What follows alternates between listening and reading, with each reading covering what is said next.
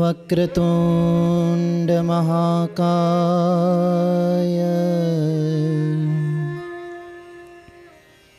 सूर्यकोटि सम प्रभु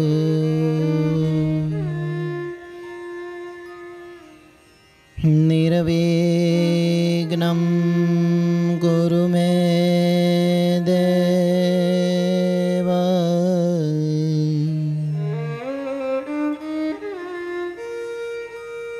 सर्वकाले सुसा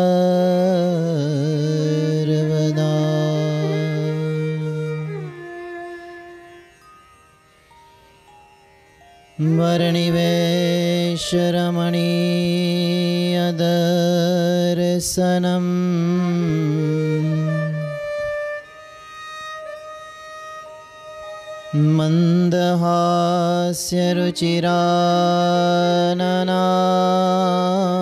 मन्दहास्यरुचिराननाम्बुजम्।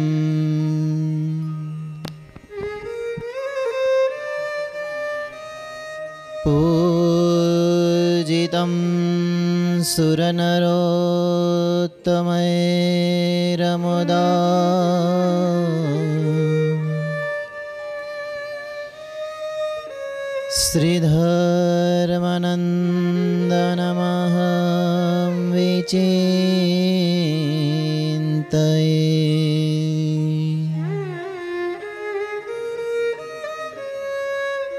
वसुदेवसुतं देवं कंसचाणूरमर्दनम्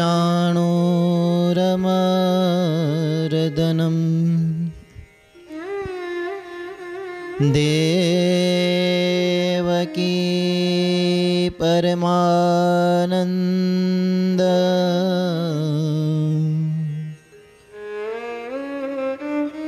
कृष्णं वन्दे जगद्गुरु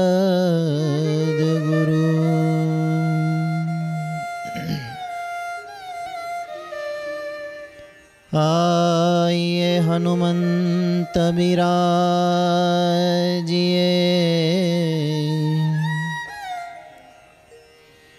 कथा कहूँ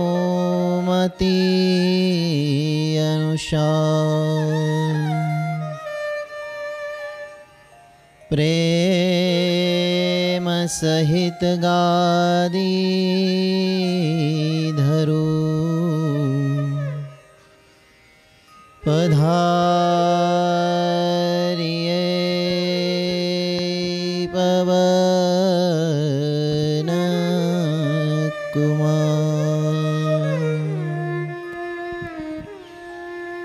धार्ये पवनकुमा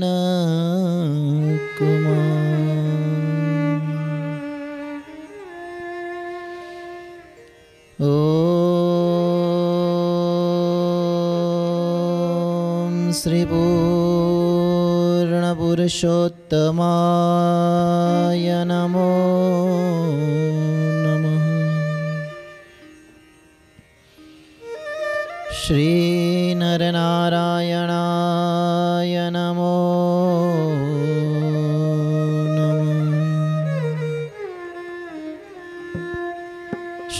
श्रीघनश्यामाय नीलकण्ठाय नमो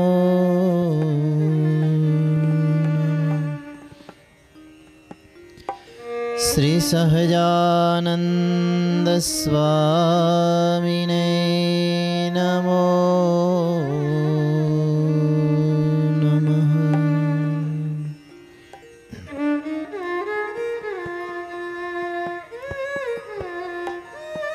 स्वामिनारायणभगवाननी श्रीनरनारायणदेवनि श्रीलक्ष्मीनारायणदेवनि श्रीरेवती वळदेवजि हरिकृष्णमहाराज श्रीराधाकृष्णदेवनी। श्रीगणश्यां महाराजनि श्रीविघ्नविनायकदेवनी श्रीकष्टवञ्जनदेवनि श्रीसिद्धेश्वरमहादेव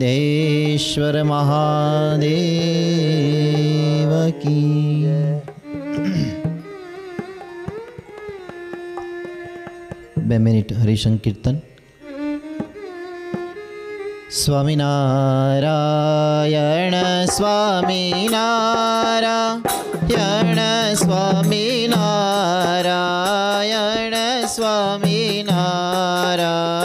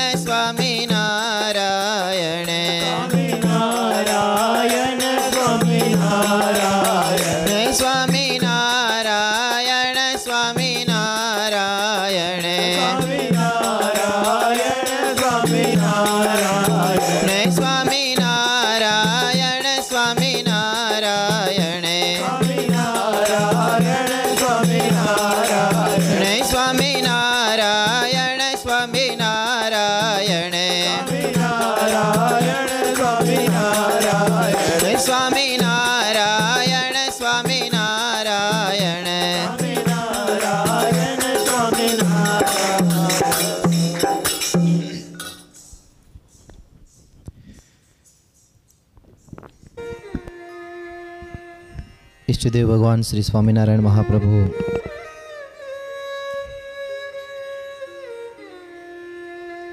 भरतखंडा राजाधिराज, भगवान श्री नरनारायण देव।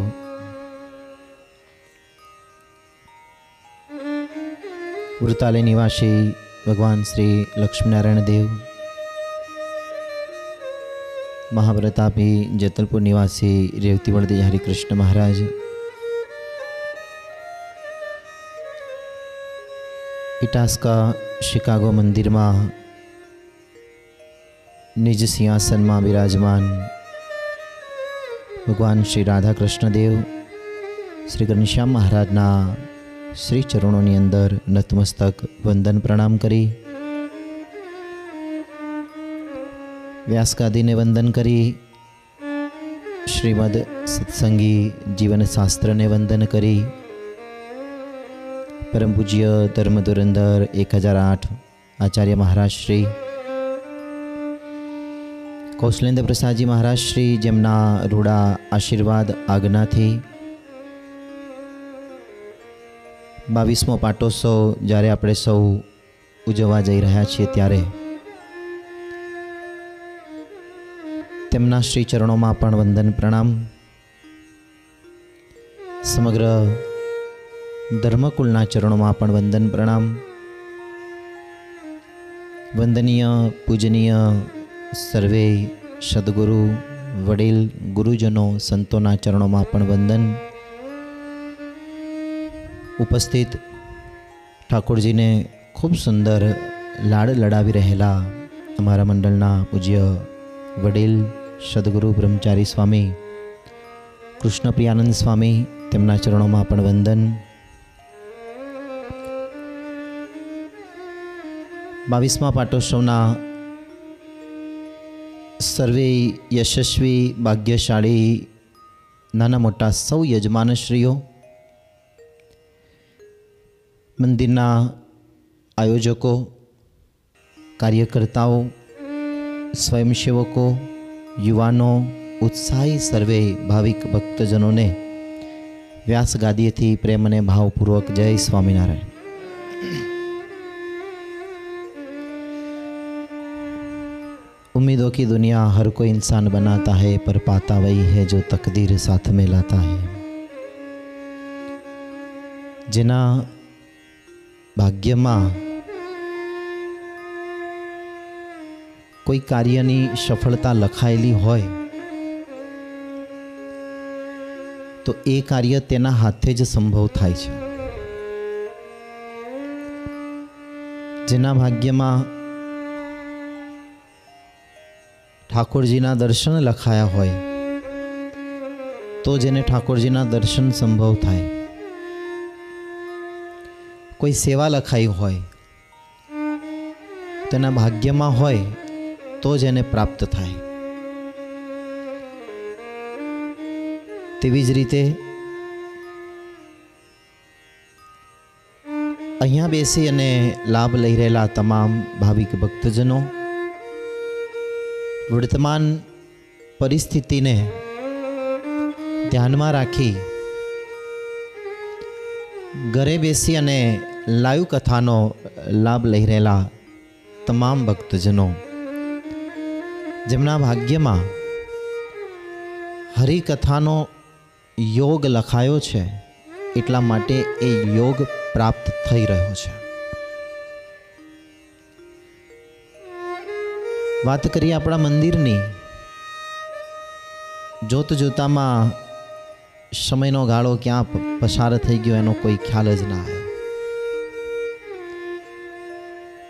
બાવીસમો વાર્ષિક પ્રતિષ્ઠા તિથિ મહોત્સવ આપણે ઉજવવા જઈ રહ્યા છીએ અને એનો શુભારંભ આપણે બાવીસ કલાકની શ્રી હરિના નામની મહામંત્રની ધૂનથી કર્યો છે. ભગવાનને જે ગમે એ આપીએ તો ભગવાન અતિ રાજી થાય.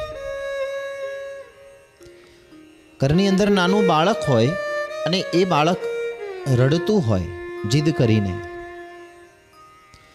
એને જે ગમતું હોય એ જો તમે એને આપી દો, તો એ તરત જ રડતું બંધ થઈ જશે. યા તો એની જીદ પોતાની ગમતી વસ્તુ માટે, યા પોતાની ગમતી કોઈ પ્રવૃત્તિ માટે હોય તમે ન કરવા દેતા હો. એને અટકાવતા હો. અથવા કોઈ કારણોસર એ ગમે તે કારણથી એ રડતું હશે. પણ એને એને તમારે શાંત રાખવા, એને તમારે મૂડમાં લાવવા માટે એને જે અતિ પ્રિય છે એ આપવામાં આવે તો એ તરત જ શાંત બની જાય છે. આ તો વાત થઈ બાળકની.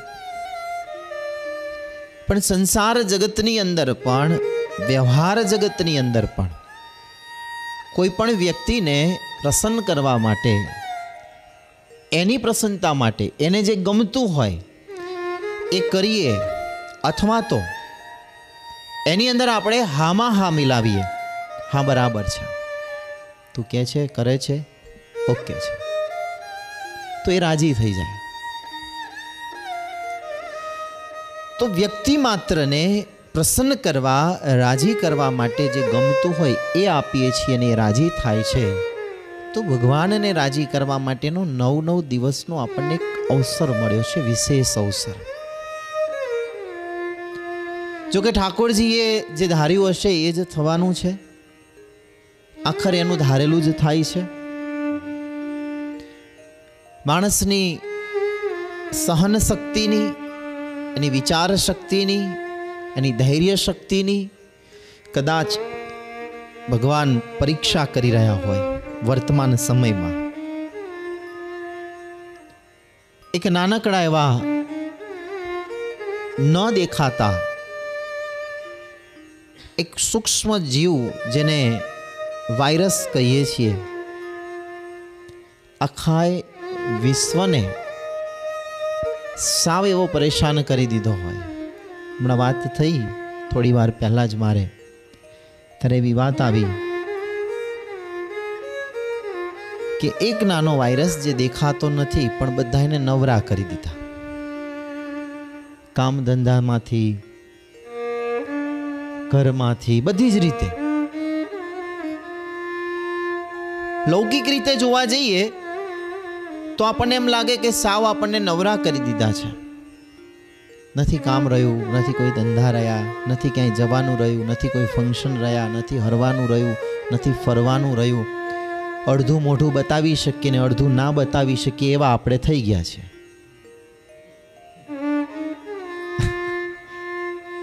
એકબીજાને મળવાનું દૂર થયું, વહાલ કરવાનું દૂર થયું પ્રેમથી હાથ ફેરવવાનું દૂર થયું.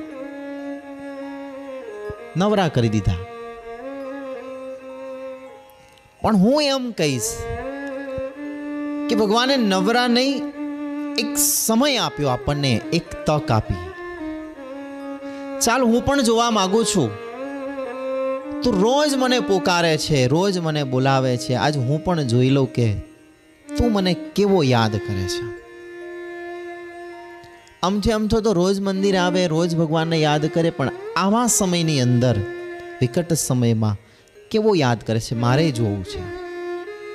ભગવાન એક અવસર આપ્યો છે. ભજવાનો અવસર આપ્યો છે.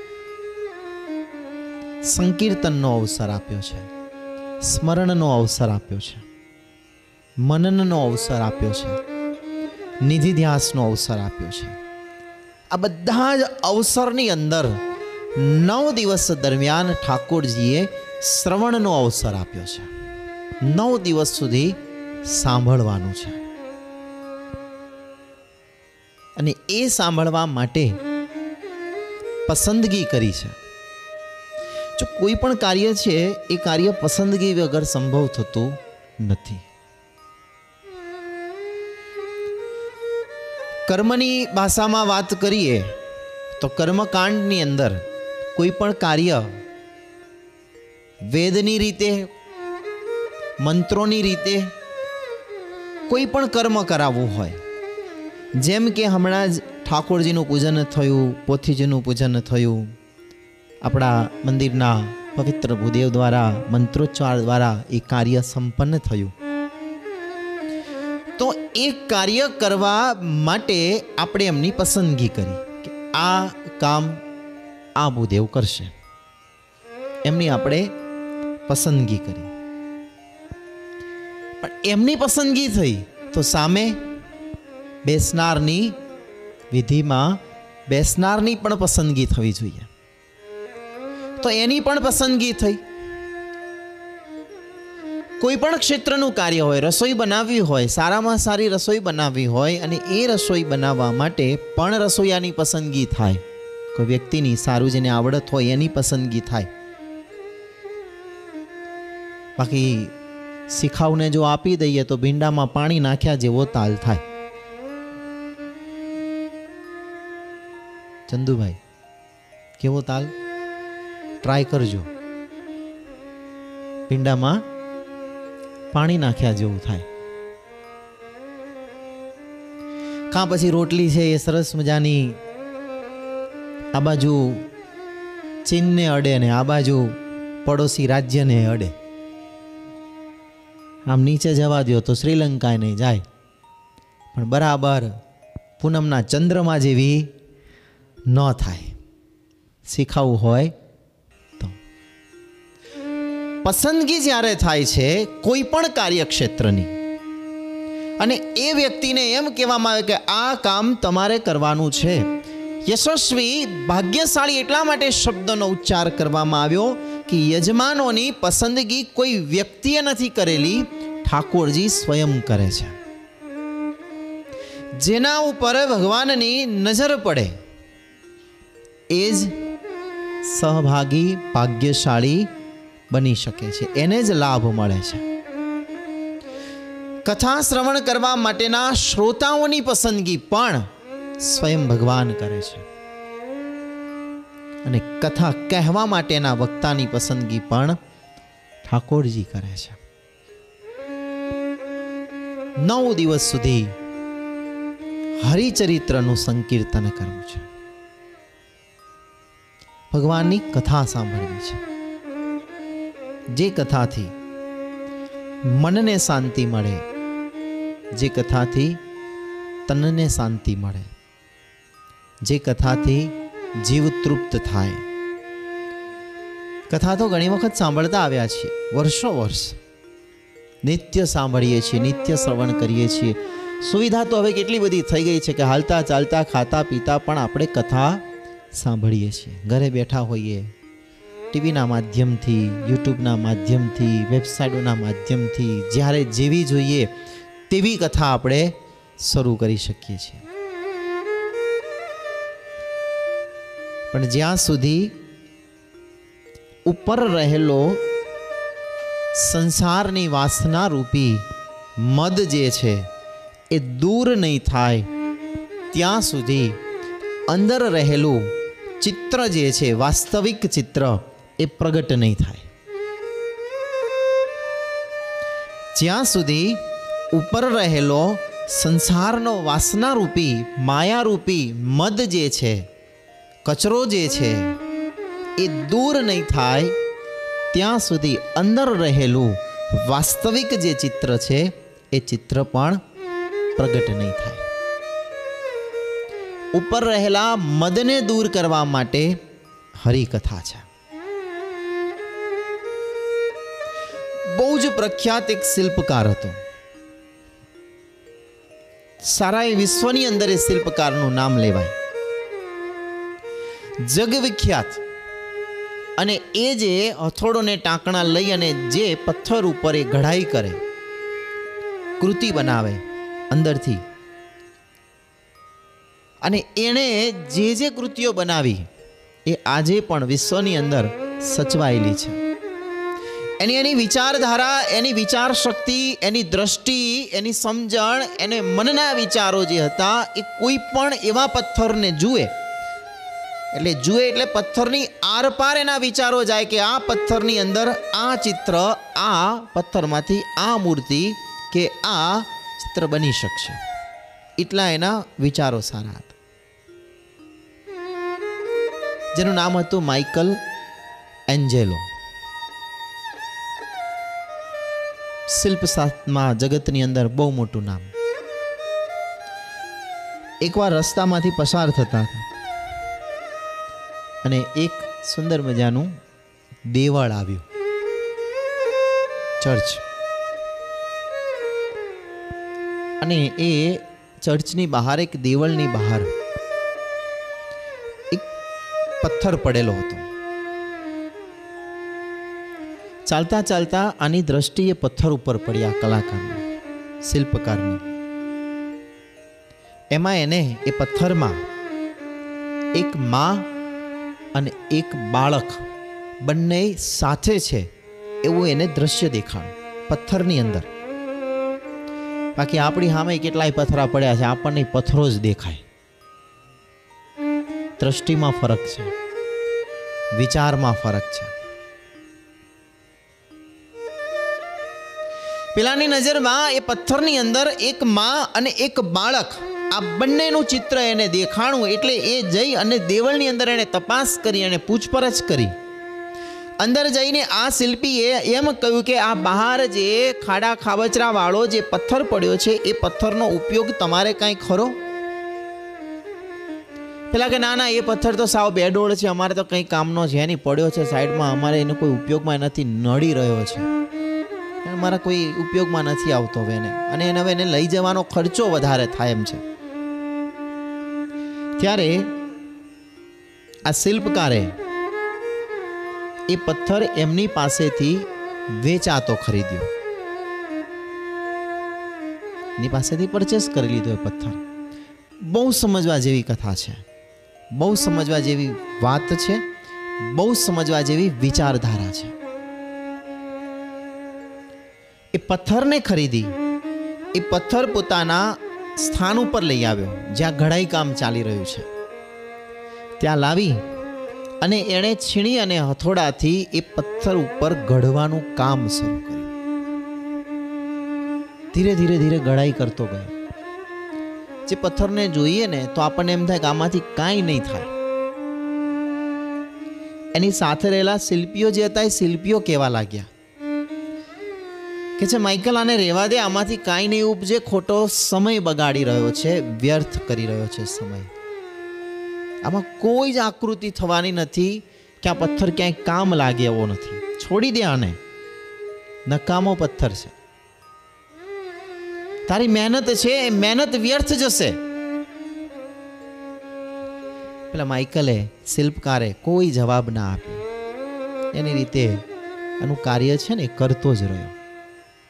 ધીરે ધીરે ધીરે ધીરે કાર્ય કરતા નાની છીણી, મોટી છીણી, નાનો અથોડો, મોટો અથોણો, જે કાંઈ સાધનો ઉપયોગમાં આવે તે તમામ સાધનોને ઉપયોગમાં લઈ અને ધીમે ધીમે ધીમે એણે કામે લગાડ્યું તે લગાડતા લગાડતા સુંદર મજાનો એ પથ્થરમાંથી એક મા અને એક બાળક આ બંનેનું સુંદર મજાનું ચિત્ર તૈયાર થયું પથ્થરમાંથી. જોનારની નજરે એમ લાગ્યો હો કે શું સુંદર બનાવ્યું છે આ ચિત્ર. માં અને દીકરો ગોદની અંદર હોય માની ગોદમાં, એવું સુંદર મજાનું ચિત્ર તૈયાર થયું. શિલ્પમાંથી, પથ્થરથી, એમાંથી તૈયાર કર્યું એણે. જે પથ્થર જે સ્થાનમાં, જે દેવળની બહાર અમથે અમથો પડેલો હતો, એ દેવળના લોકો જોવા માટે આવ્યા ને એણે એમ કહ્યું કે, સાવ બેડોળ, સાવ ભંગાર. ખાડા ખાબોચિયા વાળા, જેમાંથી કંઈ જ ન થઈ શકે એને તોડવાનો ખર્ચો વધારે થાય, એમાંથી તમે આટલું સુંદર મજાની શિલ્પકૃતિ કરી અને સુંદર આકૃતિ તૈયાર ઉપજાવી દીધી, તમે આમાંથી અંદરથી એવી આપે હોપ કે જાણે કોઈ મા પોતાના પુત્રને ગોદમાં લઈને બેઠી હોય ને તાદૃશ્ય સામે દેખાય, એવી સુંદર મજાનું તમે આ કામ કર્યું, બહુ સુંદર કામ કર્યું છે. પ્રશંસા થઈ. એટલે પેલા માઇકલ એનો જવાબ આપતા એમ કીધું કે મેં તો આમાં કાંઈ નથી કર્યું. નથી મેં કાંઈ જ કર્યું નથી. અરે આટલું સારું કામ કર્યું તો પણ હા, મેં કંઈ જ નથી કર્યું. ફક્ત મેં આ પથ્થર ઉપર રહેલો સુંદર મજાની શિલ્પ આકૃતિ બનાવવા માટે આ પથ્થરની ઉપર રહેલો જે મદ હતો, એ મેં બહાર કાઢી લીધો છે, ખસેડી લીધો. એટલે મૂર્તિ અંદર જે હતી આપોઆપ બહાર આવી છે. ઉપરથી જેટલું વધારાનો માલ હતો, જેની જરૂર ન હતી, ખાડા, ખાબોચિયા રફ, આ બધું જે કાંઈ હતું, બધું જ મેં ખસેડી લીધું. માત્ર થોડુંક જ ખસેડ્યું છે અને થોડોક એનો મદ જે હતો ઉપરનો એ મેં દૂર કર્યો. સુંદર મજાની શિલ્પ, આકૃતિ આપોઆપ પ્રગટ થઈ છે. વાતનો સિદ્ધાંત એ છે કે મદ જ્યારે જીવનમાંથી કાઢી નાખવામાં આવે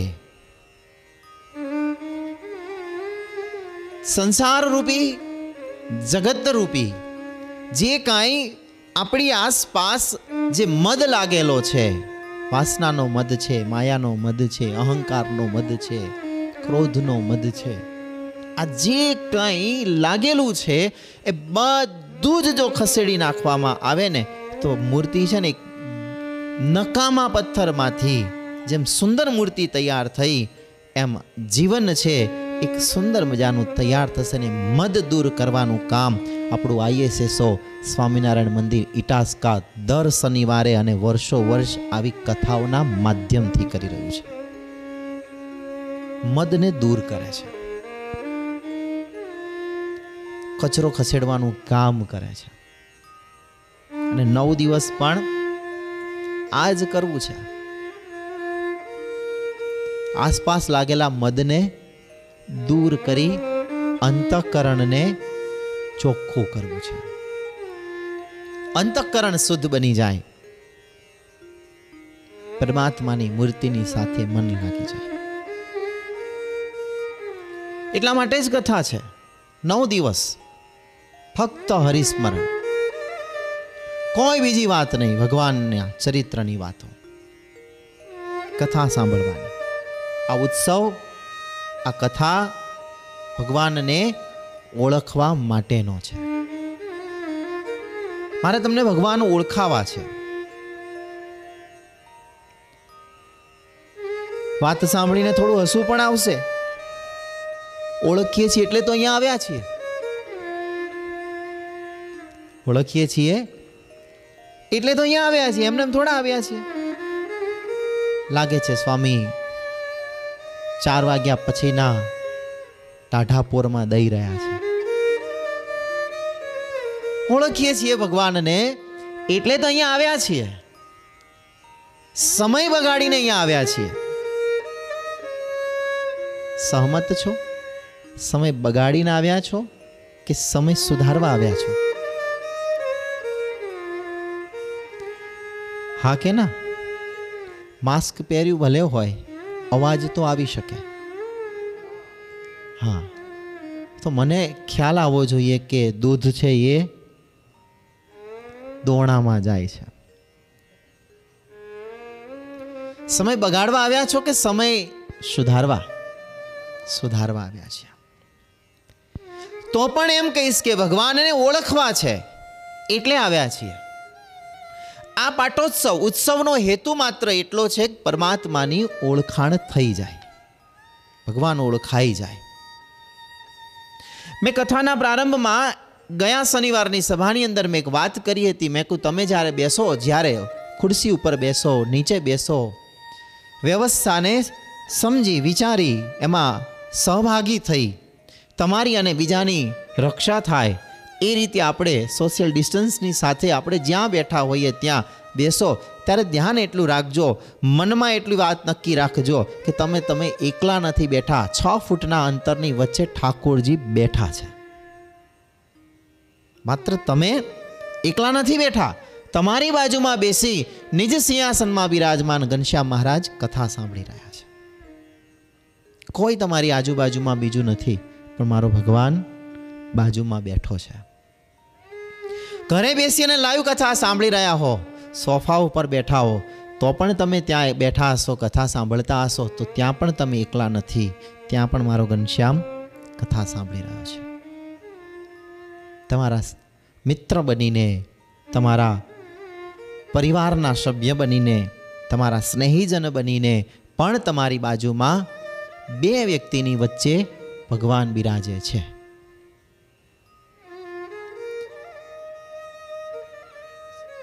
પણ એ ભગવાન બિરાજે છે.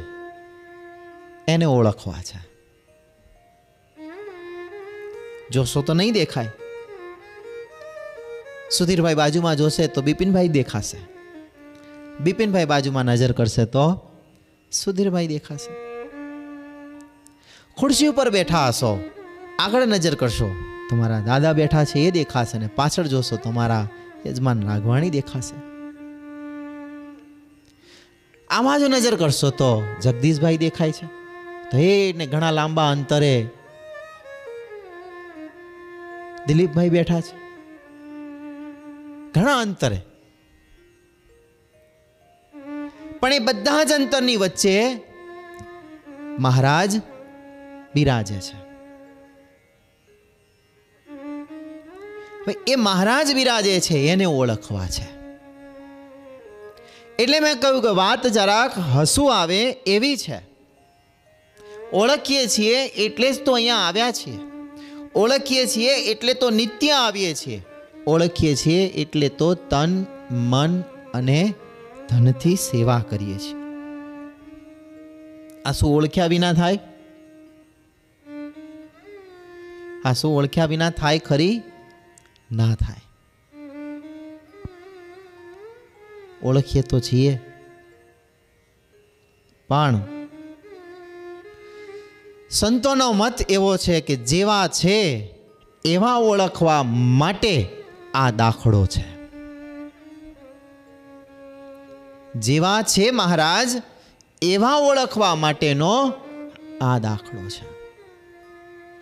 અત્યારે જે ઓળખ્યા છે, અને શાસ્ત્ર એ કરીને જ્યારે ઓળખવા બેઠા છીએ કોઈ શાસ્ત્રના આધારે કરીને ભગવાનને ઓળખવા બેઠા છીએ. કોઈ એવા નંદ સંતોની વાતોના આધારે કરી, એમના અનુભવના આધારે કરીને જ્યારે આપણે ભગવાનને ઓળખવા બેઠા છીએ, પછી એ ભગવાનને ઓળખતા બંનેમાં કમ્પેર કરજો કે તમે જે ભગવાનને ઓળખી રહ્યા છો, એ ભગવાનને અને જે શાસ્ત્રની વાતોમાં, શાસ્ત્રની અંદર લખાયેલા ઠાકોરજી વિશેના જે કાંઈ ગુણ વિશેષણો, જે કાંઈ વાતો મહિમાની છે, એવા ઓળખીએ છીએ કે પછી આપણે કેવા ઓળખીએ છીએ? કે હજુ કચાસ છે.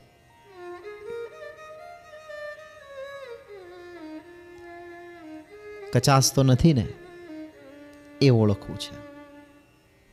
અને જેવા છે એ ઓળખવા માટે જ આ બાવીસમાં પાટોત્સવનું સુંદર આયોજન કરવામાં આવ્યું છે. આપણે સૌ ભજન, ભક્તિ, સેવા, કીર્તન બધું જ કરીએ છીએ. છતાં પણ મને ને તમને ખોટ રહી હોય જીવનમાં. ક્યાંક ભગવાનને ઓળખવામાં થોડી ઘણી કાચપ રહી ગઈ હોય, ક્યાંક નિયમમાં કાચપ હોય, ક્યાંક નિષ્ઠામાં કાચપ હોય, ક્યાંક ઉપાસનામાં કાચપ હોય, ક્યાંક ધર્મમાં કાચપ હોય, ક્યાંક ભક્તિમાં કાચપ હોય. ક્યાંક મહારાજના વચન આજ્ઞા પાળવામાં ક્યાંક આપણું મન જે છે એ મન થોડું પાછું પડતું હોય. ભગવાનની વાત માનવામાં ક્યાંક આપણા સ્વભાવો જે છે, એ સ્વભાવ ક્યાંક આપણને આડા આવતા હોય, તો એ કસર ટળે, એના માટે આ દાખલો છે. કસરને દૂર કરવા માટે. આપણા ઈષ્ટદેવ ભગવાન અનંત કોટી બ્રહ્માંડના ધણી છે. જેના રોમ સુછિદ્રમાં અણુસમા બ્રહ્માંડ ફરે. અનંત કોટી બ્રહ્માંડના અધિપતિ પુરુષોત્તમ નારાયણ આપણને જેવા છે તેવા ઓળખાઈ જાય, મહિમા સમજાઈ જાય, મોટપ મનાઈ જાય, તો તેના ચરણોમાં આપણને પરમ પ્રતીતિ થાય અને આપણું જીવન પણ ધન્ય અને સાર્થક બની જાય. એના માટેનો આ દાખલો છે. તો એ દાખલો આટલી બધી મોટી મોટી કથાઓના માધ્યમથી શા માટે કરવો જોઈએ?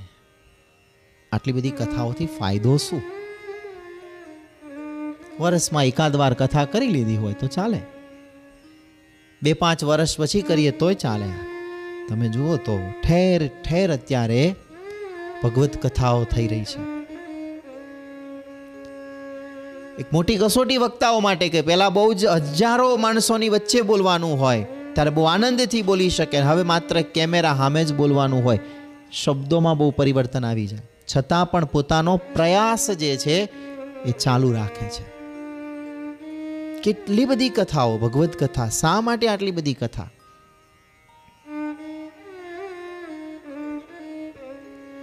ગંગા નદી વહેતી હોય અને વહેતી ગંગામાં તમે તમારા ઘરેથી એક લોટો પાણીનો ભરીને ગયા અને વહેતી ગંગાના પ્રવાહની અંદર તમારો ભરેલો એક લોટો પાણી એ ગંગાના પ્રવાહની અંદર તમે નાખી દો તો ગંગાના પ્રવાહને ફરક પડે કે ન પડે? જવાબ આપજો. પડે કે ના પડે?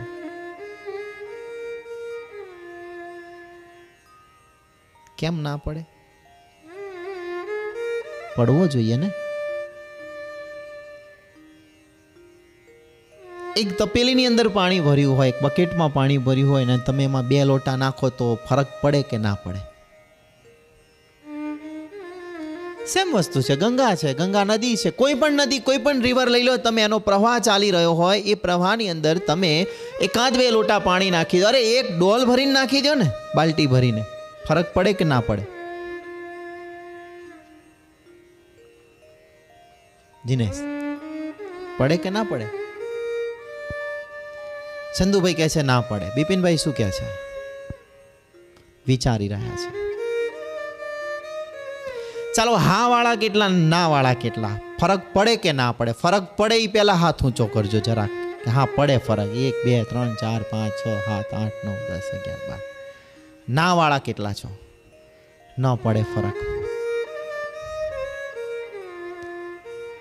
રાયસિંગભાઈ ન કેમ પડે ફરક?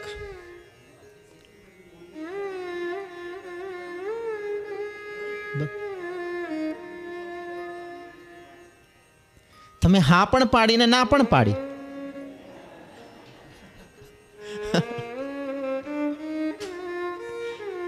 વહેતી ગંગાની અંદર કદાચ એકાદ લોટો આપણે પાણીનો નાખી દઈએ તો ગંગાના પ્રવાહને તો કોઈ ફરક નહીં પડે. ના વાળા પણ સાચા છે અને હા વાળા પણ સાચા છે. કોઈ જ ફરક નહીં પડે, પણ ફરક મને ને તમને પાણી નાખનારને પડે છે કે એનો લોટો જે છે એમાં રહેલું જે પાણી છે, એ સમુદ્ર સુધી ચોક્કસ પહોંચે છે. અસંખ્ય કથાઓ થતી હોય, અસંખ્ય ભગવત ચર્ચા થતી હોય, એ ભગવત ચર્ચામાં એકાદ જીવ જો આવી જાય અને એકાદ જીવના અંતરની અંદર મહારાજની એક વાત જો ચોંટી જાય, તો એને ફરક પડે પડે ને પડે જ. જીવનો મેલ જે છે, એ મેલ ધોઈ નાખે છે. મનને શાંત કરી નાખે છે.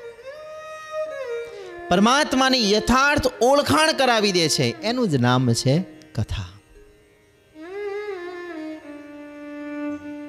અંતરના અંધારાને ઉલેચી નાખે હરી કથા કામ ક્રોધના કાંટાઓને ખેંચી નાખે હરી કથા કવિના અદ્ભુત શબ્દો છે. મૂરખને પંડિત સૌ મોટા, આમ તે મયટવાતા માનવને જીવનનો સાચો માર્ગ બતાવે હરી કથા જન્મ મરણના ફેરાઓને બાળનારી હરી કથા મહાપાપીઓના પણ પાપોને બાળનારી હરી કથા અંતિમ ચરણ બહુ સુંદર કીધું કવિએ હું ને મારું ની ગ્રંથિને છેદનારી હરી કથા મનની અનેક શંકાઓને ભેદનારી હરી કથા મૂરખ ને પંડિત સૌ મોટા આમ તેમ અટવાતા પણ જીવનનો સાચો માર્ગ બતાવનારી છે હરિકથા। જન્મ મરણના ફેરાને બાળનારી હરિકથા। મહાપાપીઓના પણ પાપને ધોનારી છે હરિકથા।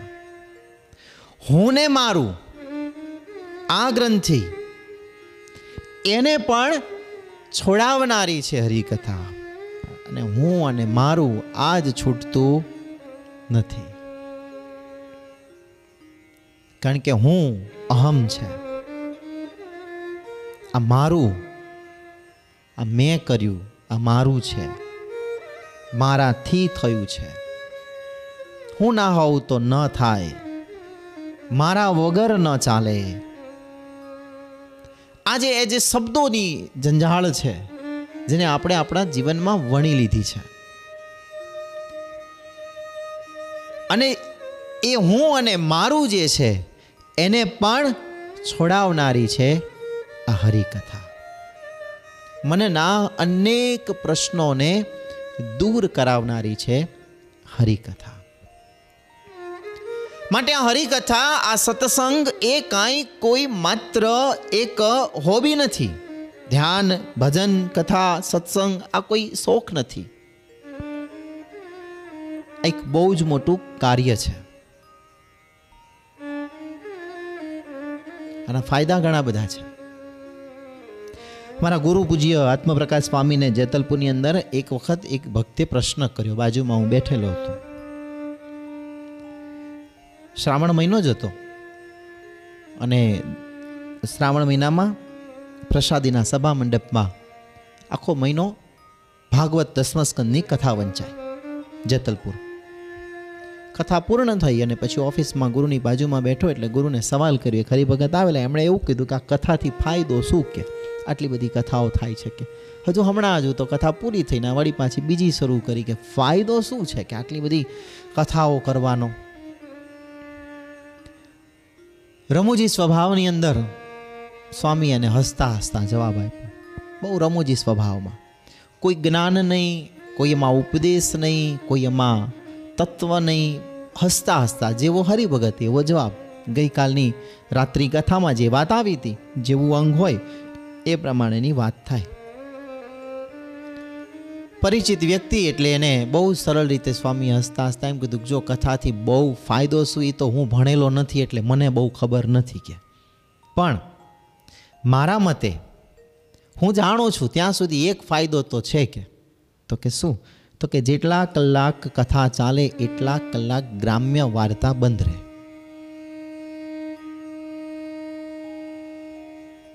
સમજાય તો વંદન, ન સમજાય અને અભિનંદન. જેટલા કલાક, ચાલે એટલા કલાક. ગ્રામ્ય વાર્તા બંધ રહે. મેં પહેલાં જ કહ્યું કે તમે એકલા નથી, તમારી બાજુમાં મારો મહારાજ બિરાજે છે. હવે તમારે વાત કરવી હોય તો તમે કોની જોડે કરશો?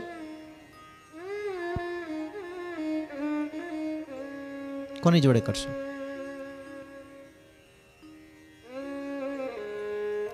શાંતિ દાદા અને જીવન બે બેઠા છે. બેને વાત કરવી હોય તો કોની જોડે કરશે? બેની વચમાં તો મહારાજ બેઠા છે. શાંતિ દાદા કોને કહેશો? મહારાજને. મહારાજની આગળ એમ કહેશો કે શું કરીને આવ્યા આજે? નહીં કહીએ ને? ગ્રામ્ય વાર્તા મહારાજ પાસે તો નહીં જ કરીએ ને? કોઈ બીજાની, ત્રીજાની વાત નહીં કરીએ. પોતાની પણ વાત નહીં કરીએ. ત્યાં આગળ મેં કર્યું છે. મહારાજ કહેશે, તે શું કર્યું? તને જ મેં બનાવ્યો છે. તારું જ અસ્તિત્વ નથી, મેં તારું અસ્તિત્વ આપ્યું છે.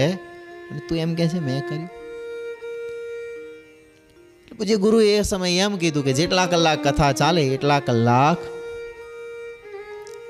આ નહીં થાય. ગ્રામ્ય વાર્તા નહીં થાય, મારી તારી નહીં થાય, તારી મારી નહીં થાય. એટલા કલાક તો શાંતિ. પછી બીજું કીધું એમણે, જો કે અહીંયા નહીં આ વાત લાગુ પડે, આ વાત ત્યાં લાગુ પડશે. અહીંયા નહીં લાગુ પડે, હવે જે બીજી છે. એમણે એવું કીધું કે જેટલા કલાક કથા ચાલે છે, એટલા કલાક અમે તમારા ઘરના વડીલોને સાચવીને બેસીએ છીએ.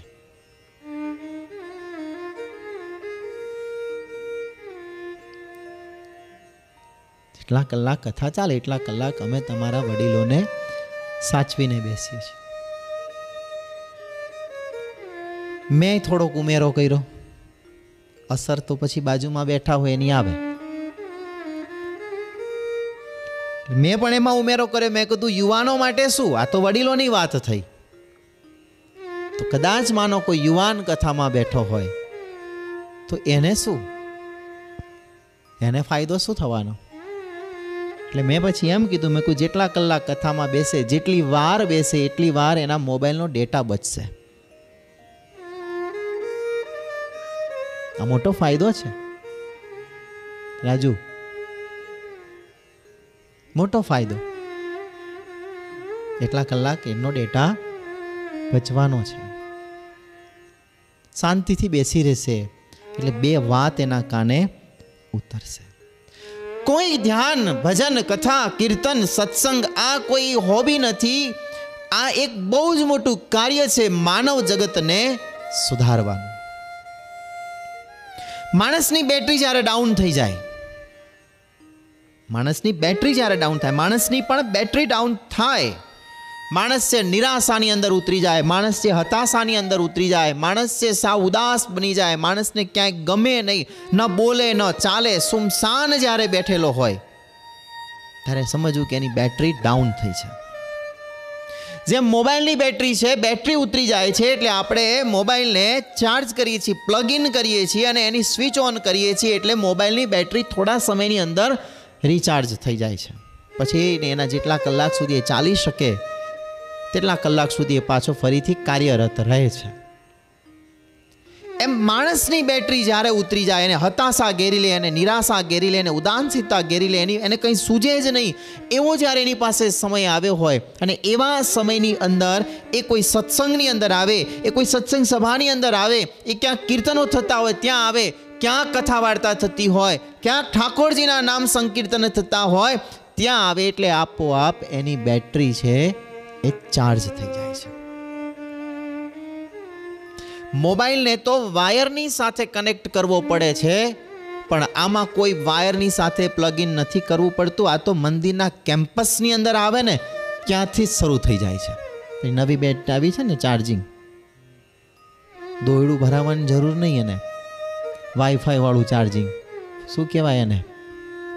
વાયરલેસ ઓટોમેટિક એટલા માટે મંદિર છે. અને સંકીર્તન ભવન કહેવાય છે. અહીંયા સંકીર્તન થાય છે. અને પછી અહીંયાથી જ્યારે પાછો જાય ફૂલ્લી બેટરી ચાર્જ. પછી એના ચહેરાની રોનક કંઈક જુદી હોય, એનો આનંદ કંઈક જુદો હોય, એનો બોલવાનો ટોન પણ કંઈક બદલાઈ ગયો. આવ્યો હોય ત્યારે આમ જુઓ તમે તો જાણે બે પાંચ વળગાડી દીધી હોય ને કોઈએ ધોલ પછી અંદર આવ્યો હોય એવો લાગે તમને. આમ ન હસે, ન ચાલે, ના ઉદા કંઈ જ નહીં. પછી એકદમ પાવરમાં આવી જાય. સત્સંગનો આ ખાસિયત છે, વિશેષતા છે, આ જાદુ છે. આ પાવર છે. દર્શનનો પાવર, ભક્તિનો પાવર, ધર્મનો પાવર. આખા દિવસમાં એક જ વાર દર્શન કર્યા હોય, આખો દિવસ એની બેટરી ચાર્જ રહે. વખત આખા દિવસમાં સત્સંગ કર્યો હોય, સમાગમ કર્યો હોય, એની બેટરી ચાર્જ રહે. તો નિત્ય જે સત્સંગ કરતો હોય, એના તો જન્મ મરણના ફેરા છે, એમાંથી એને મુક્તિ મળી જાય છે.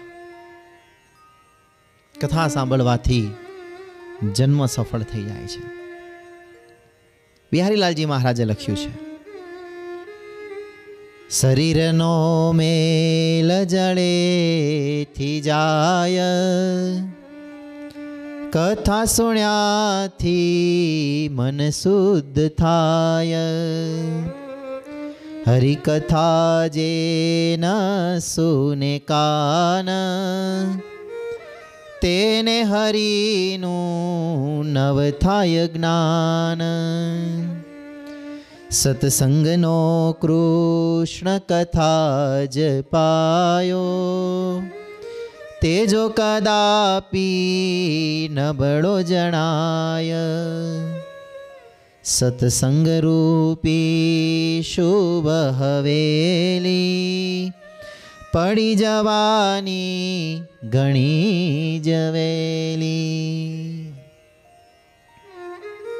શરીરનો મેલ જેમ જળેથી જાય છે, કથા સાંભળવાથી મન શુદ્ધ થાય છે. કૃષ્ણ કથા એ સત્સંગનો પાયો છે અને જ્યાં ભગવાનની કથા નથી, સત્સંગ નથી, તો એ ઘર હોય કે મંદિર હોય, એ વહેલું નાશ પામે છે. પણ જ્યાં ભગવાનની નિત્ય કથા થતી હોય નિત્ય વચનામૃત થતું હોય, જ્યાં નિત્ય ભગવાનની ચેષ્ટા થતી હોય, જ્યાં નિત્ય ભગવાનના નામનું ગુણ થતું હોય, સંકીર્તન થતું હોય, એ લોંગ ટાઈમ સુધી કાયમ એ રહે છે. જે ક્યાંય જ નથી, તો સમજવાનું કે ઘર હશે, તો ઘરની અંદર પણ બે ટાઈમ સવાર અને સાંજ ઘર મંદિરની અંદર પણ જો દીવાબત્તી નહીં થતા હોય, તો ધીમે ધીમે ઘર ઘર નથી. આ સત્ય છે. સનાતન સત્ય. અને આને સ્વીકારવું જ પડશે. ઘરની અંદર રહેતા ચાર વ્યક્તિ હોય, પાંચ વ્યક્તિ હોય કે દસ વ્યક્તિ હોય ફેમિલી મેમ્બરો જેટલા છે, ભેગા બેસી અને આખા દિવસ દરમિયાન એક વખત જો ભેગા બેસીને સત્સંગ નહીં કરતા હોય, તો ધીરે ધીરે ધીરે ધીરે ધીરે ઘણું મોટું અંતર પડી જશે. અને પછી સમયાંતરે સત્સંગમાં ઘસારો આવશે. સત્સંગ વિના, કથા વિના ઘસારો આવી જ જાય છે. ઘણા એમ કહે, મેં પૂછીએ ઘણા આવે એટલે ભાઈ કયા ગામના, ક્યાં રહેવાનું, શું કરો છો? એટલે પછી પોતાનો પરિચય આપે કે અમે ફલાણા ફલાણા ગામના છીએ અમે ફલાણા મંદિરની બાજુમાં રહી અરે, અમારા દાદા હતા, એ તો બહુ આમ સેવા કરતા, તેમ કરતા. પાંચમી પેઢીએ થાય ચોથી પેઢીએ થાય ને. સાત સાત પેઢીનો તો અમારે સત્સંગ છે. ને મહારાજ મળ્યા અને અમારા વંશજોને પૂર્વજોને, વડવાઓને ત્યારથી સત્સંગ છે. ને ધીમે ધીમે ધીમે ધીમે ધીમે એના પૂછો, તું કેટલી વાર મંદિરે જાય છે? જય સ્વામિનારાયણ. ઘસારો આવી ગયો. સાત પેઢીનો સત્સંગ છે, પણ ઘરની અંદર ના વચનામૃત વંચાતું હોય, ના કોઈ સતશાસ્ત્ર વંચાતું હોય, ના ઘરની અંદર સમયાંતરે, સમય પ્રમાણે દીવાબત્તી થતા હોય. આ ઘસારો છે. સત્સંગ ધીમે ધીમે પેઢી દર પેઢીમાં વધવાની જગ્યાએ ઘટતો ગયો. સદગુરુ ગુણાતીતાનંદ સ્વામી એમ કહે છે કે એક દિવસ કથા ન સાંભળે તો પણ આ જીવ ઉપર બહુ જ મેલ ચડી જાય છે. એક દિવસ સત્સંગ ના થાય, તો પણ જીવ ઉપર મેલ ચડી જાય છે. ગુણાતીતાનંદ સ્વામીએ તો એક દિવસની વાત કરી. હવે આપણે મેં કહ્યું ને પહેલાં કે કમ્પેર કરવાના છે. ભગવાનને ઓળખીએ છીએ, એટલે જ આવીએ છીએ. અને બીજી બાજુ સવાલ એ છે કે જેવા છે, એવા ઓળખવા છે. જે સત્સંગ કરીએ છીએ, જે સત્સંગ મળ્યો છે અને જે સત્સંગને સમજવો છે, શાસ્ત્રના આધારે.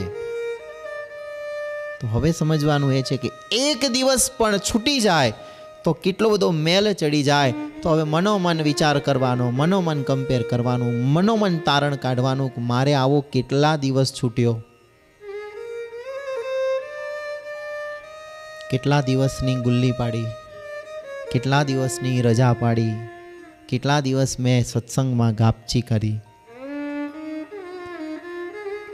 દેશકાળ પ્રમાણે તમારી પાસે સમય માત્ર માનો કે શનિવાર અને રવિવારનો આવતો હોય. દેશ પ્રમાણે ઘણા બધા કામ રહેતા હોય. પણ હું એવું માનું છું કે આ દેશની અંદર શનિ રવિના સમયની અંદર પણ તમે જ્યાં હો, ત્યાં પણ તમે સમય કાઢી અને સત્સંગ કરી શકો છો. કોઈ સ્ટોરમાં છો, માનો કે તમે? કોઈ ગ્રાહક નથી, ત્યારે તમે શું કરો? દેવીલાલ, શું કરો શું આઈપીએલ ચાલે, જોઈ નાખો. શું કરો? સંજયભાઈ. બીજું ત્રીજું કંઈક નાનું મોટું કામ હોય, કરો. એમાં પણ તમને અવકાશ મળ્યો, થોડોક એમાં પણ તમને સમય મળ્યો, તો શું કરો તમે? બેસો, ખુરશીઓ તો છે નહીં આ દેશમાં. આપી જ નથી. ચાલો માનો એક જગ્યાએથી બીજી જગ્યાએ તમારે સામાન મૂકવાનો હોય કે કોઈ બીજું ત્રીજું કામ, જેવી જેની જોબ કરતા હોય તો એ સમય દરમિયાન પણ શું તમે ભગવાનનું નામ ન લઈ શકો? લેવાય કે ન લેવાય? મેં તો એટલે સુધી કહ્યું હતું કે ઘરેથી જ્યારે તમે નીકળો, ગાડીમાં બેસો અને ગાડીને સેલ લગાવો.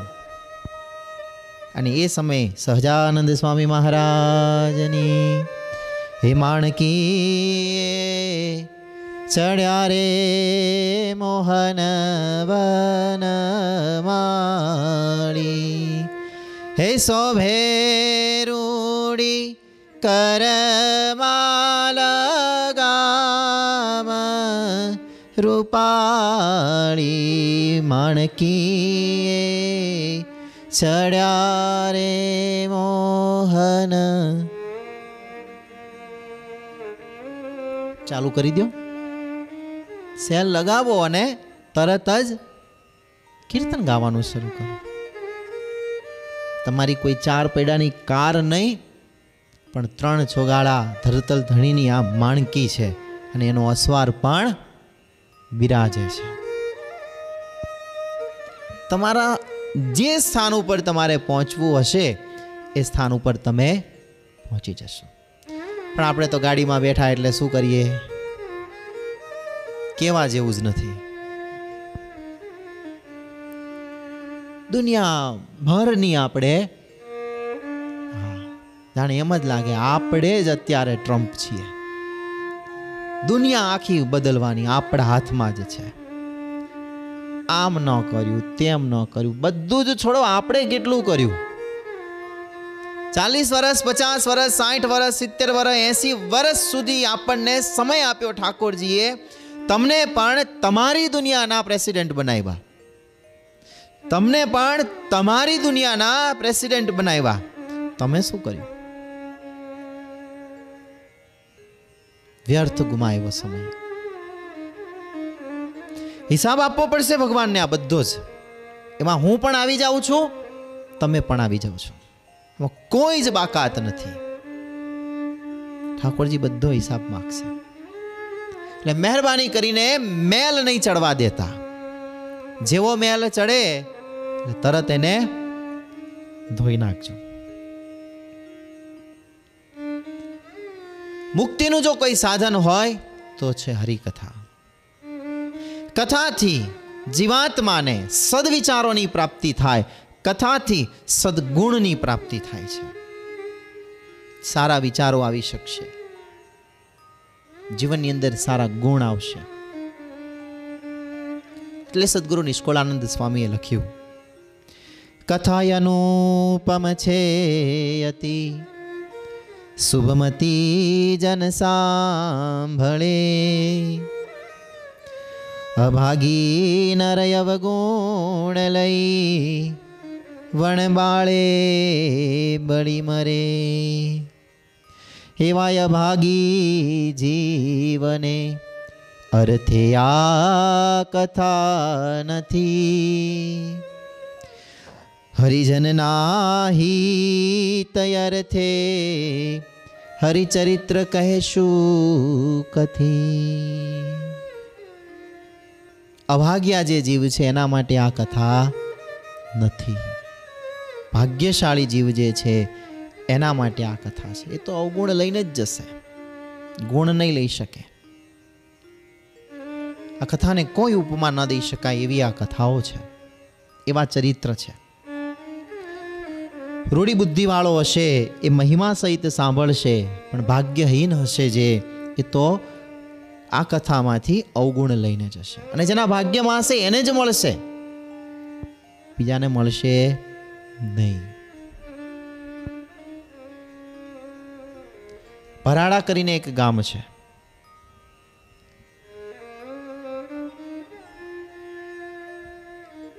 ભરાડા ગામ આવ્યું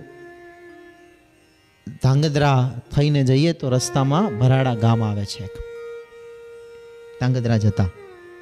પ્રસાદીનું ગામ છે, મહારાજ પધારેલા છે. અને એ ગામમાંથી એક એવા સંત થઈ ગયા જેમણે એક સાહિત્યની પણ ભેટ આપેલી છે આ સત્સંગને. મને એ પુસ્તકનું અત્યારે હૈયે છે ને હોઠે નથી નામ. આપણા સાહિત્ય કેન્દ્રમાં પણ અવેલેબલ છે, ઉપસ્થિત છે પુસ્તક. આ વરાડા ગામની અંદર મંદિરની પ્રતિષ્ઠા આજથી આજથી સાત વર્ષ પહેલા. સાતેક વર્ષ થયા.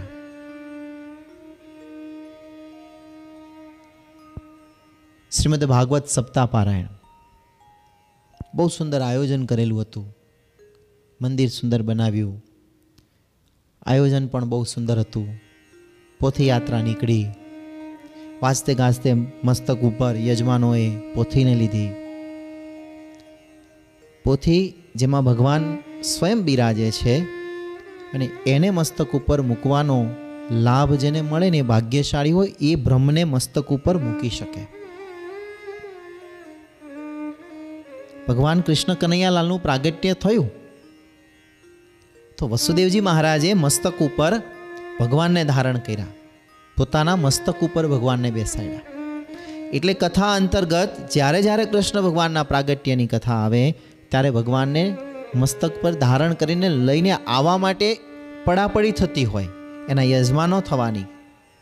બ્રહ્મને, પરબ્રહ્મને મસ્તક પર ધારણ કરવાના છે. અને જેના મસ્તક પર ભગવાન બિરાજતા હોય, પછી એને શું જોઈએ? આપણે તો ખાલી એટલું જ કહીએ છીએ કે ભગવાન તમારો હાથ બસ કાફી છે. ભગવાન સ્વયં બિરાજે. અને એનું પણ પ્રમાણ છે કે ગમે તેવી પરિસ્થિતિની અંદર કોઈ પણ જીવનની મોટામાં મોટી દુઃખની પરિસ્થિતિ આવી હોય અને એ પરિસ્થિતિમાં તમારા માથા ઉપર જ્યારે ભાગવતજીની કે કોઈ પણ સતશાસ્ત્રની પોથી બિરાજતી હોય તો એ દુઃખમાંથી દૂર કરેલા દુઃખને દૂર કરી છે અને થયા છે. દાખલાઓ છે. જીવંત છે આજે પણ. અને હું શિકાગોના એવા હરિભગતનું નામ આપું કે જે એ હરિભગત એ પરિવારની સાથે જોડાયેલા છે. નજરે દેખેલી વાતો કહું છું આ. બહુ જૂની નહીં, ફક્ત બે વર્ષ માથા ઉપર પોથી. ને એક એવી ઘટના ઘટી. જેતલપુરની અંદર કથા હતી. આગળની વાત મને યાદ કરાવજો, ભૂલી જાઉં તો. જેતલપુરમાં કથા હતી, સત્સંગી ભૂષણ શાસ્ત્રની બહુ સુંદર કથાનું આયોજન થયું હતું અને એના યજમાન આપણા શિકાગોના ભાનુભાઈ. પૂર્વિશના ફાધર ભાનુભાઈ છે અને એમના રિલેટેડ સંબંધી કુહા ગામના મધુબેન અને નટુભાઈ અને રાલેની અંદર એમના દીકરી પરણાવેલા છે. રૂપાબેન એમનું નામ છે, રાલેની અંદર પરણાવેલા છે. રાલેથી ઇન્ડિયા આવેલા પ્રસંગની અંદર પોથીયાત્રા નીકળી. ગામડી ગામના એ લોકો પ્રોપર પોથીયાત્રા નીકળી. પોથીજીનું પૂજન જ થયું, મસ્તક ઉપર નટુભાઈએ પોથી લીધી. બહાર આવી, એમના દીકરીના મસ્તક ઉપર પોથી મૂકવામાં આવી, પોથી મૂકી અને મગજની અંદર એક સ્ટ્રોક આવ્યો. એક એટેક આવ્યો, જેમાં વાળ કરતાં પણ નાની જે નસ જે જતી હોય, એમાં એક એટેક આવ્યો જેના કારણે નસ જે છે આમ બ્રોક થઈ. બ્લડ અહીંયા ક્લોક થઈ ગયું. પોથી માથે. તાત્કાલિક પોથી બીજાના મસ્તક ઉપર મૂકી કોઈને ખ્યાલ ન આવે. પ્રસંગમાં એ રીતે હોસ્પિટલાઇઝ થયા. ચોવીસ કલાક દરમિયાન ઓપરેશન કરવાનું. ગમે તે હિસાબે ન્યુરોલોજીસ્ટ સર્જનને બોલાવ્યા, બોમ્બેથી આવ્યા. અમદાવાદની મોટામાં મોટી હોસ્પિટલમાં ઓપરેશન થયું. ડૉક્ટરે ચોવીસ કલાક બીજા આપ્યા. થાય, ન થાય, હરી ઈચ્છા.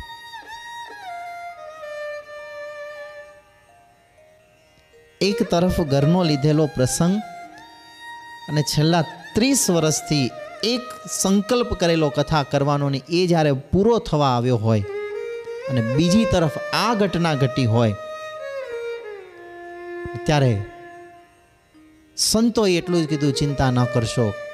આમાં ઠાકોરજી બિરાજે છે ને આ ઠાકોરજી એમના મસ્તક ઉપર છે. ઠાકોરજીએ જ રક્ષા કરી છે. નહીં તો જો નસ ડૉક્ટરે કહ્યું ફાટી ગયું હતું વાત પૂરી હતી. ચોવીસ કલાક નથી થવા દીધા ને બાર કલાકની અંદર ભાનમાં આવી ગયા. આજે અમેરિકામાં અત્યારે હાજર છે. આ બનેલી ઘટના તમારે પૂછવું હોય તો એમના પરિવારને તમે પૂછજો. એટલે હું કહું, ભાગ્યશાળી હોય છે એ યજમાન કે જે યજમાન પોતાના શિર ઉપર આ ભગવાનના સ્વરૂપને મસ્તક પર ધારણ કરે છે. આ પોથીજીને એમને એમ ધારણ કરવી અને પોથીજીને પ્રસંગો પાંચ ધારણ કરવી બહુ ફરક છે. આના યજમાન થવું યજમાન થવું એટલે માત્ર કોઈ સેવા આપી દીધું એટલું નહીં, પણ યજમાન એટલે કે આપણા ઉપર એક એવી જવાબદારી આવે છે કે આપણા સિર ઉપર ભગવાનને ધારણ કરવાનો એક અવસર આપણને પ્રાપ્ત થાય છે. બધાને થતો નથી. ધન્ય ભાગી છે કે વીસ વીસ, બાવીસ બાવીસ વર્ષથી આ મંદિરની અંદર જ્યારે જ્યારે કથાઓ થઈ હોય ને કથાના યજમાનો જે જે થયા હોય ને એમણે આ પોથીને પોતાના શિર ઉપર ધારણ કરી હોય ને આજે પણ એવા યજમાન જેમણે આ પાટોત્સવની અંદર પણ પોથીને ધારણ કરી, યજમાનને લાખ લાખ વંદનો છે. ભાગ્યમાં છે, ત્યારે પ્રાપ્ત થાય છે. તો ભરાડા ગામની અંદર પોથીયાત્રા ચાલતી હતી અને એ પોથીયાત્રા ધામધૂમથી નીકળી છે. યજમાનોના મસ્તક ઉપર પોથી છે, પોથી યાત્રા ચાલી રહી છે, ઢોલ વાગી રહ્યા છે, ફટાકડાઓ ફૂટી રહ્યા છે. બેન્ડ બાજા વાગી રહ્યા છે. યજમાન આનંદમાં છે. આનંદ અને ઉત્સાહ ભાગવત શાસ્ત્રની અંદર, સત્સંગી જીવન શાસ્ત્રની અંદર, સત્સંગી ભૂષણ શાસ્ત્રમાં એવું લખેલું છે કે કથાનો સમય હોય એ કથાના સમયનો ઉત્સાહ, લગ્નમાં જેવો ઉત્સાહ હોય એવો ઉત્સાહ રાખવો.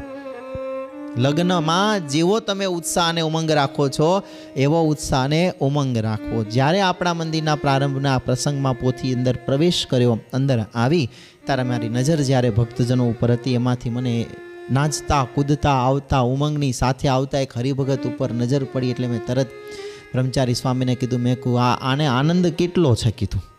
આનંદ છે, ઉમંગ છે. નાચી રહ્યો શરમ નથી મેં કીધું નાચવામાં. લો ને તો ગણાને શરમ આવે. પણ અંદરથી એક ઉર્મી ઉત્પન્ન થાય. આનંદની સાથે. કેમ? મારા મહારાજનો પ્રસંગ આવ્યો છે. આ વાત છે. કયો પ્રસંગ? મારા મહારાજનો પ્રસંગ આવ્યો છે. એનો આનંદ છે ને. મહારાજને તમે એમ ના સમજતા. માનો ઠાકોરજીનું સ્વરૂપ અહીંયા બિરાજી રહ્યું છે. એ સાથે સાથે નિત્ય જે ઠાકોરજીના દર્શન કરીએ છીએ, નિત્ય જે ઠાકોરજીના દર્શન કરીએ છીએ, ઉત્સવ મૂર્તિ જેને કહેવામાં આવે, એવા આપણા હરિકૃષ્ણ મહારાજ હિંડોળે બિરાજમાન થાય. ઉત્સવ પ્રસંગની અંદર હરિકૃષ્ણ મહારાજને આપણે બા, મંદિરના નિજ સિંહાસનમાંથી ભગવાનને બહાર લાવીએ. હરિભક્તોને એનો લાભ મળે. પણ નવું કન્સ્ટ્રક્શન જ્યારે થયું, એમાં આજ ઠાકોરજીની પધરામણી પણ થઈ છે. આજે જ. આજે જ ઠાકોરજીની પધરામણી થઈ. અને ભગવાન આજ બધું જોઈ આવ્યા બધું કામ બરાબર થયું છે. હવે આપણો સીઓ પાસ થયો. શું, સીઓ કયો ને ને શું કયો એને? આજે પાસ થઈ ગયો. ભગવાને પધરામણી કરી એટલે. માત્ર ભગવાને કોઈ ચાર દિવાલો નથી જોઈ, એ દિવાલોની સાથે સાથે જેણે જેણે સેવા કરી છે, એવા યજમાનોને પણ એ દિવાલોની અંદર સેવા આપનારના યજમાનોના નામને પણ ભગવાને નોંધ લીધી છે એની અંદર. એ યજમાનોની પણ નોંધ લીધી કે આમાં આટલા આટલા યજમાનોએ આ આ સેવા કરી છે.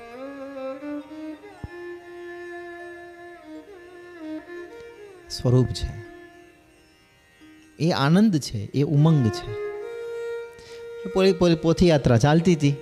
આનંદ અને ઉમંગમાં બધા નાચે ને કૂદે ને ગામડું છે આ તો.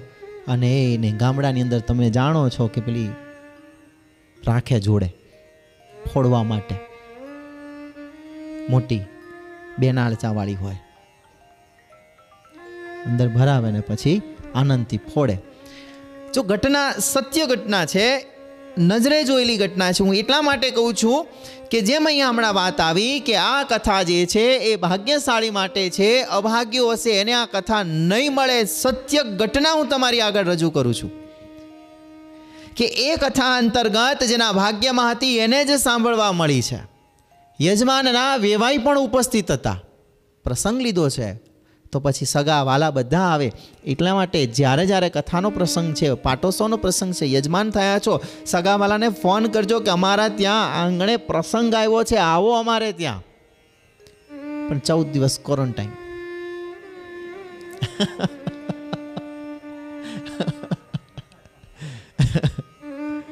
લાભ લેજો લાઈવ તમે કથાનો. જ્યાં છો ત્યાંથી ફોન કરીને કહેજો. લિંક શેર કરજો. અમે યજમાને છીએ, અર્થાત કે અમે પ્રસંગ લીધો છે.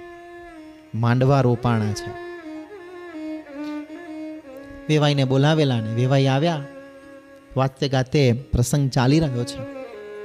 ને એ પ્રસંગની અંદર બરાબર બાજુમાં વેવાઈ ચાલતા હતા અને છોકરાઓ, યુવાનો પેલી બંદૂકડીના ભડાકા કરે. બરાબર આ આ વેવાઈને જરાક એનો શોખ, બંદૂકનો શોખ. એટલે પછી વારે વારે છોકરાઓની નજીક જાય, યુવાનોની પેલી બંદૂકડી ફૂટે એટલે ત્યાં જાય એમ. હવે એમાં જ્યાં ધડાકો કર્યો ને એ સમયે ન, ઠાકોરજીની મરજી કંઈક અલગ હશે. કાનમાં ધાક પડી. ધાકમાં ખ્યાલ આવે? એટલે કાનમાં બહુ મોટેથી અવાજ આવે ને તો પછી ઘણી વખત કાન બંધ થઈ જાય. હવે આ મારી કચ્છની ભાષા છે, ધાક પડીએ. કચ્છ કાઠિયાવાડમાં મારે ધાક કહે તમારે ત્યાં શું કહેતા હોય ભગવાન જાણે. કાન બંધ થઈ જાય. બિલકુલ બંધ. પોથીજી આવ્યા.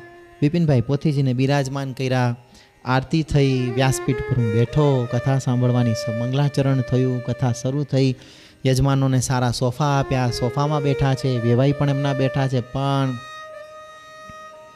બંધ છે ને? ખંજવાળા છે. નામ લેવાનું સંભળાય તો ઊભા થાય ને? બાજુવાળા કીધું, ચાલો, તમારું નામ લેવાનું છે, હાર પહેરાવાનો છે, આવી જાઓ. આવ્યા, ઊભા થયા. પહેલું સત્ર પૂરું થયું. ઘરે ગયા, તેલ નાખ્યું ગરમ કરીને, કાન ખોલવા મહેનત કરી. ત્રણ કલાકની રિસેસ ત્રણ વાગે પાછી સત્ર શરૂ થાય. જેમ તેમ કર્યું, પણ મેળ ના આવ્યો, પણ આવી તો જવું જ પડે. કહેવાય નહીં કોઈને ને રહેવાય નહીં એવો તાલ થયો. પહેલો દાડો પૂરો થયો. સાંજે પછી ના રહેવાયું છોકરાઓને વાત કરી. દવાખાને ગયા, ડૉક્ટરે ટીપા આપ્યા. કલો ટીપા નાખજો, ખુલી જશે. ટીપા નાખવાનું કહ્યું. ટીપા નાખતા નાખતા સાતમો દિવસ આવ્યો. સાતમો દિવસ કથા પૂર્ણાહુતિ થઈ. ફરીથી પોથીજીને વિદાય આપવા માટે ફરી પાછી શોભાયાત્રા નીકળી. ફરી પાછો વરઘોડો નીકળ્યો. ફરી પાછા ઢોલ વાગ્યા. ફરી પાછા શરણાઈ વાગી. ફરી પાછા બધા વાજતે ગાજતે ગયા. ફરી પાછી બંદૂકો આવી, વેવાઈ શોખીન વળી પાછા છોકરાઓ પાસે બંદૂક ફોડી, કાન ખુલી ગયા. પછી મારી પાસે આવ્યો અને મને કે, સ્વામી, કાન ખુલી ગયા. મેં કહું, પણ. કથા ના સંભળાય. હેવાય ભાગી જીવને, હરથે તે આ કથા નથી. અભાગી જીવ માટેની આ કથા નથી. ભાગ્યશાળી જીવ માટેની જ કથા છે. જેના ભાગ્યમાં છે ભગવાનને રાજી કરવાનું, એ જ ભગવાનને રાજી કરી શકે છે. બધા રાજી નથી કરી શકતા. માત્ર બોલવાથી રાજી નથી થતા, પણ ભાગ્યમાં હોય, એ જ રાજી કરી શકે.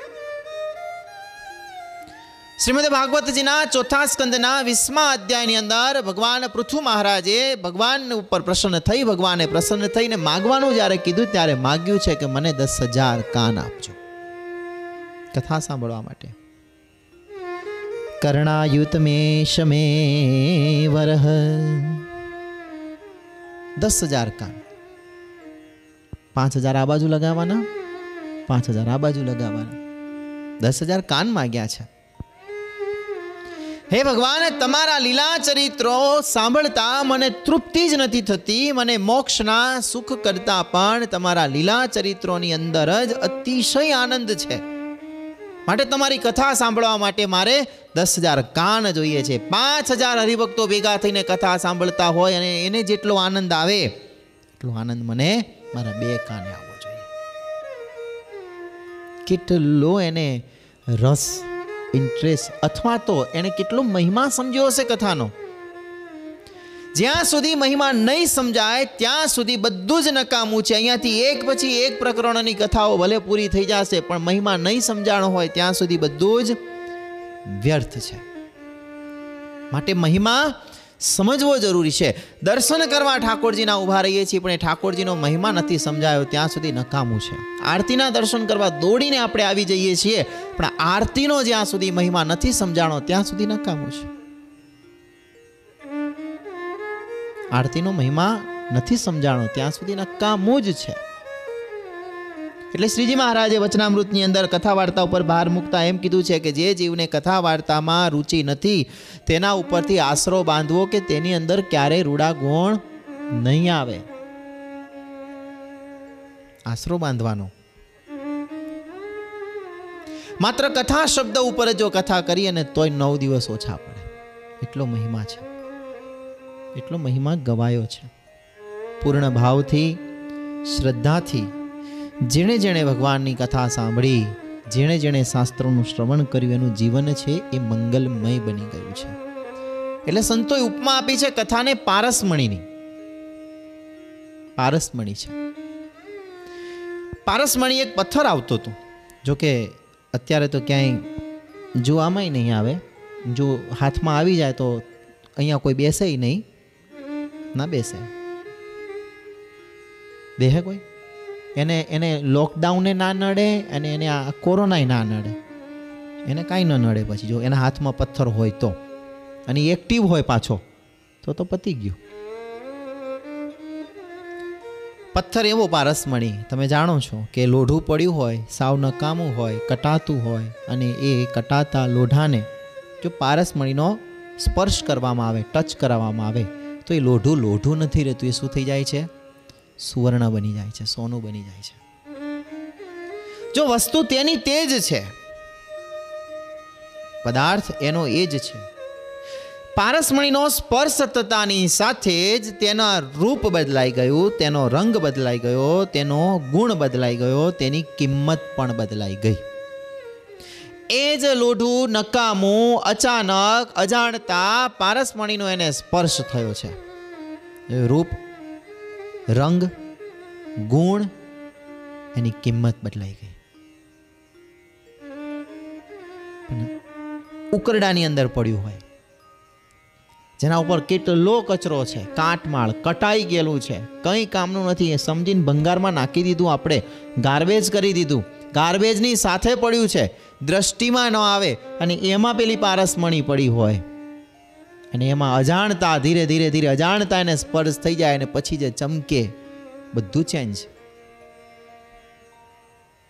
કેવી રીતે ચેન્જ થયું? શું થયું તો? સ્પર્શ થયો. તો કામનું એ છે કે એ લોઢાને પારસમણીનો સ્પર્શ થવો જરૂરી છે. પારસમણીમાં તાકાત છે, ગુણ છે.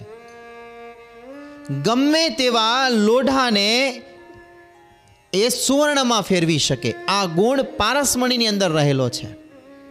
પણ પારસમણીને લોઢું અડવું જોઈએ એ જરૂરી છે. એમ કથા પણ અડવી જોઈએ. તો કામનું છે. કથા અડે તો કામનું બાકી નહીં. બાકી ઉપરથી વહી જાય. બાકી કથા શબ્દને ઉલટાવો એટલે સંતો એમ કહે છે, કથા શબ્દને ફેરવવામાં આવે તો થાય થાક. શરીરનો થાક સોફા ઉપર બેસો, ઉતરી જાય, ખુરશી ઉપર બેસો, ઉતરી જાય. શરીરને લંબાવી દો, થાક ઉતરી જાય. પણ જન્મ જન્માંતરનો થાક જે લાગ્યો છે, જીવાત્માને, એ તો કથા સાંભળે તો ઉતરે છે. અને કથામાં બેસે એટલે સેજે સેજે એને ઊંઘ આવે. એકાદ ઝબકી તો માણસ લઈ જ લે કથાની અંદર. હા ગમે તેવું હોય, એકાદ ઝોંકું તો એને કથામાં આવી જ જાય. એ વરદાન છે નિંદ્રા દેવીને.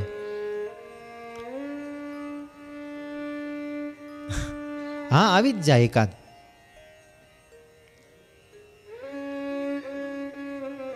સ્પર્શ થવો જરૂરી છે, સ્પર્શ. કથામાંથી એકાદ વાક્ય, કથામાંથી એકાદ પ્રસંગ, કથામાં આવેલા કોઈ પણ એકાદ ઘટનાક્રમ, એકાદ શબ્દ પણ જો અડી ગયો તો જીવાત્માનો બેડો પાર છે એનું જીવન બદલાઈ જશે. માયામાંથી મહારાજ તરફ એની ગતિ શરૂ થઈ જશે. કથાનો શબ્દ હૃદયને સ્પર્શ થવો જોઈએ. ઘણા કે ને કે ઓ જવા દો ને યાર, શું વાત કરવી? કથામાં તો બહુ બેઠા. અરે, કથા તો બહુ બેઠા. કથાની અંદર ને કથા તો બહુ હોંભળી નાખી. હું કે સાંભળી નાખી? કથા તો બહુ સાંભળી. કથા બહુ સાંભળી નાખી. નાખી દીધી. જરાક લઈ ગયો તો સારું હતું. કોઈ ચાર્જ નહોતો. લઈ જવું તો ને. ઘણા તો ઊભા થાય ને એટલે અહીંયા બધું મૂકતા જાય. તેરા તુજકો અર્પણ. ત્રણ કલાક તમે બોલ્યા, વ્યાજ સહિત પરત. અહીંયા મૂકતા જાય. એટલે અહીંયા પરમેનન્ટ પાથરેલી મોદ જે છે ને, ખ્યાલ આવ્યો ને પરમેનન્ટ પાથરેલી આ મોદ છે, નીચે, જૂના ગામડાઓમાં મોદ પથરાતી પહેલાં. પણ અહીંયા પરમેનન્ટ પાથરેલી કહેવાય. એ એની અંદર બહુ જ્ઞાન છે. કારણ કે બધા અહીંયા મૂકતા જાય. લઈને જાય તો કામ લાગે. કથામાં બહુ બેઠા. ભાઈ, તું કથામાં તો બહુ બેઠો, પણ થોડોક કથાને તારી અંદર બિહાડી હોત તો કંઈક કામ લાગત. આ કથા અંદર ઉતરે તો કામનું છે. બાકી બહાર રેડ્યા જ કરીએ, રેડ્યા જ કરીએ તો નકામું છે. કથામાં બેસે, માથું હલાવે, ગોઠણ હલાવે, હાથ હલાવે પણ જ્યાં સુધી મનડું ન હલે, ત્યાં સુધી નકામું છે. થોડીક અંદર ઉતરી જાય. થોડીક. જીવની અંદર થોડીક ઉતરી જાય, કામ થઈ જાય. એકાદ વાક્ય, એકાદ શબ્દ બેડો પાર છે. શ્રીજી મહારાજે જેતલપુરની અંદર અઢાર દિવસનો યજ્ઞ કર્યો. કથા તો આગળ આવે છે. છતાં પ્રસંગ યાદ આવ્યો છે તો કહી દઉં. મહારાજ જેતલપુરની અંદર બિરાજમાન છે. સંતોએ સહિત સદગુરુ મુક્તાનંદ સ્વામીએ એક કીર્તન ઉપાડ્યું છે. સદગુરુ મુક્તાનંદ સ્વામીના મુખેથી શબ્દો નીકળે. સવારનો પ્રભાત કાળનો એ સમય અને એને પ્રભાત કાળના સમયની અંદર જ્યારે મુક્તાનંદ સ્વામી એ કીર્તન ગાતા હોય અને સારા એ જેતલપુર ગામની અંદર એ શબ્દો છે એ સંભળાઈ રહ્યા હોય. આખી રાત્રિના ઉજાગરાની અંદર. જેને નિંદ્રા નથી આવી, વહેલી સવારનો સમય છે, છતાં પણ એ વહેલી સવારના સમયની અંદર જાગે છે, પ્રતીક્ષા કરી રહી હોય, યા તો ઊંઘ આવવાની રાહ જોઈ રહી હોય, એવી એક સ્ત્રી જે જાગી રહી છે અને એના કાને આ શબ્દો જે છે એ શબ્દો પડે છે. સ્વામીના શબ્દો હતા. આખા કીર્તનની અંદરથી આ એક સ્ત્રીને થોડાક શબ્દો એમાંથી યાદ રહી ગયા. બહુ જાજા નહીં. અને એ શબ્દો એને યાદ રહ્યા જેને લઈ એના જીવનનું પરિવર્તન થઈ ગયું. આખું જીવન એનું બદલાઈ ગયું. કથા સ્પર્શ કરવી જોઈએ. કથા અડવી જોઈએ. અડશે જે દિવસે કથા, તે દિવસે કામનું છે. સ્વામીના શબ્દોની અંદર આ બાઈને સાંભળતા સાંભળતા જે શબ્દો યાદ રહી ગયા, જીવની સાથે ઘડાઈ ગયા એને એમ થઈ ગયું કે, હો, મેં આ શું કર્યું? આખી જિંદગી મેં આ કાર્ય કર્યું? ન કરવાનું કામ કર્યું? મારો જન્મ જે છે એ વ્યર્થ જવા દીધો મેં. હે મારે, તમ સંગ લાગી પ્રીત શ્યામ સુહાગી રે મારે તમ સંગ લાગી પ્રીત શ્યામ સુહાગી રે હે મેં તો તમ સંગ રમવા કાજલ જા ત્યાગી રે હે મેં તો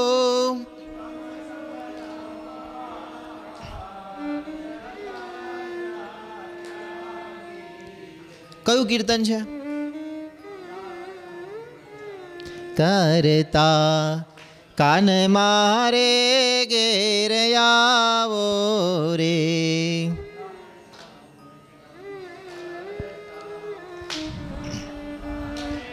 ઘેર આવો રે. લગભગ બધાને આવડે છે.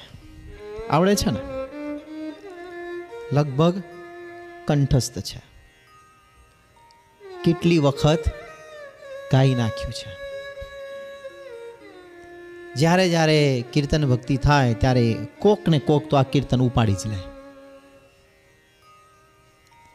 કોઈ ઉપદેશની એની અંદર વાત છે જગદીશભાઈ, કીર્તનમાં? ખરી કોઈ?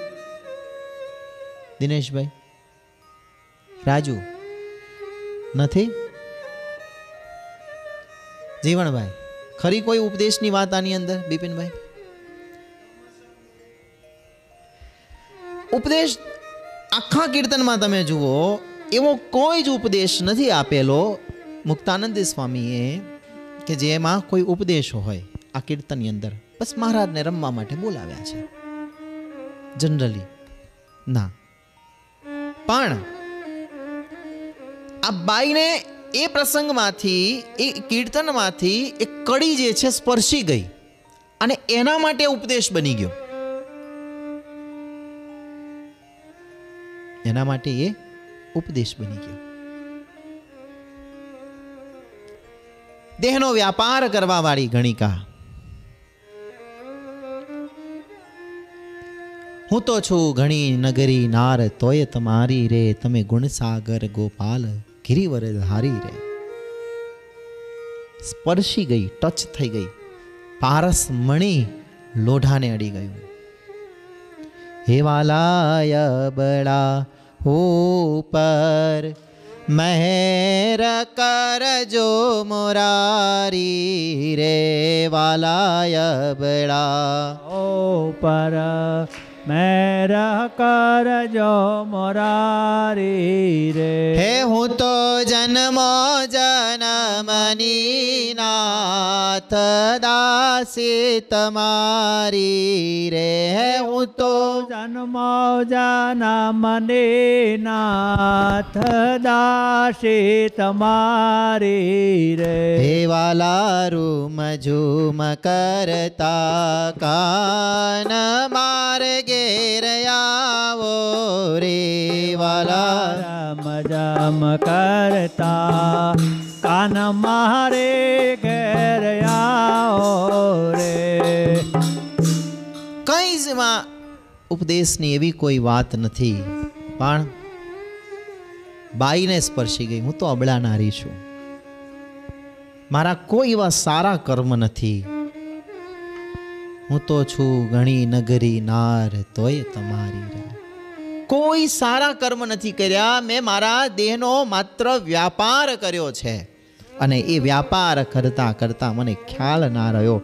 અને મુક્તાનંદ સ્વામીના શબ્દો જે છે, એ શબ્દો એના અંતરની અંદર ચોંટી ગયા. સ્પર્શ થઈ ગયો. ટચ થઈ ગયો. શબ્દો ટચપેડવાળા હતા. તરત અડી ગયો. સેન્સર. અને અસર કેવી થઈ? કે આ શબ્દોમાં એણે જાતે ઊંડો વિચાર કર્યો. અને ઊંડો વિચાર કરતા કરતા એને એમ થઈ ગયું કે જે કરી રહ્યું છું એ ખોટું છે. મારો જન્મ, મારો જન્મારો બધું જ એળે ગયું. મારાથી જે કરવાનું હતું એ હું ન કરી શકી.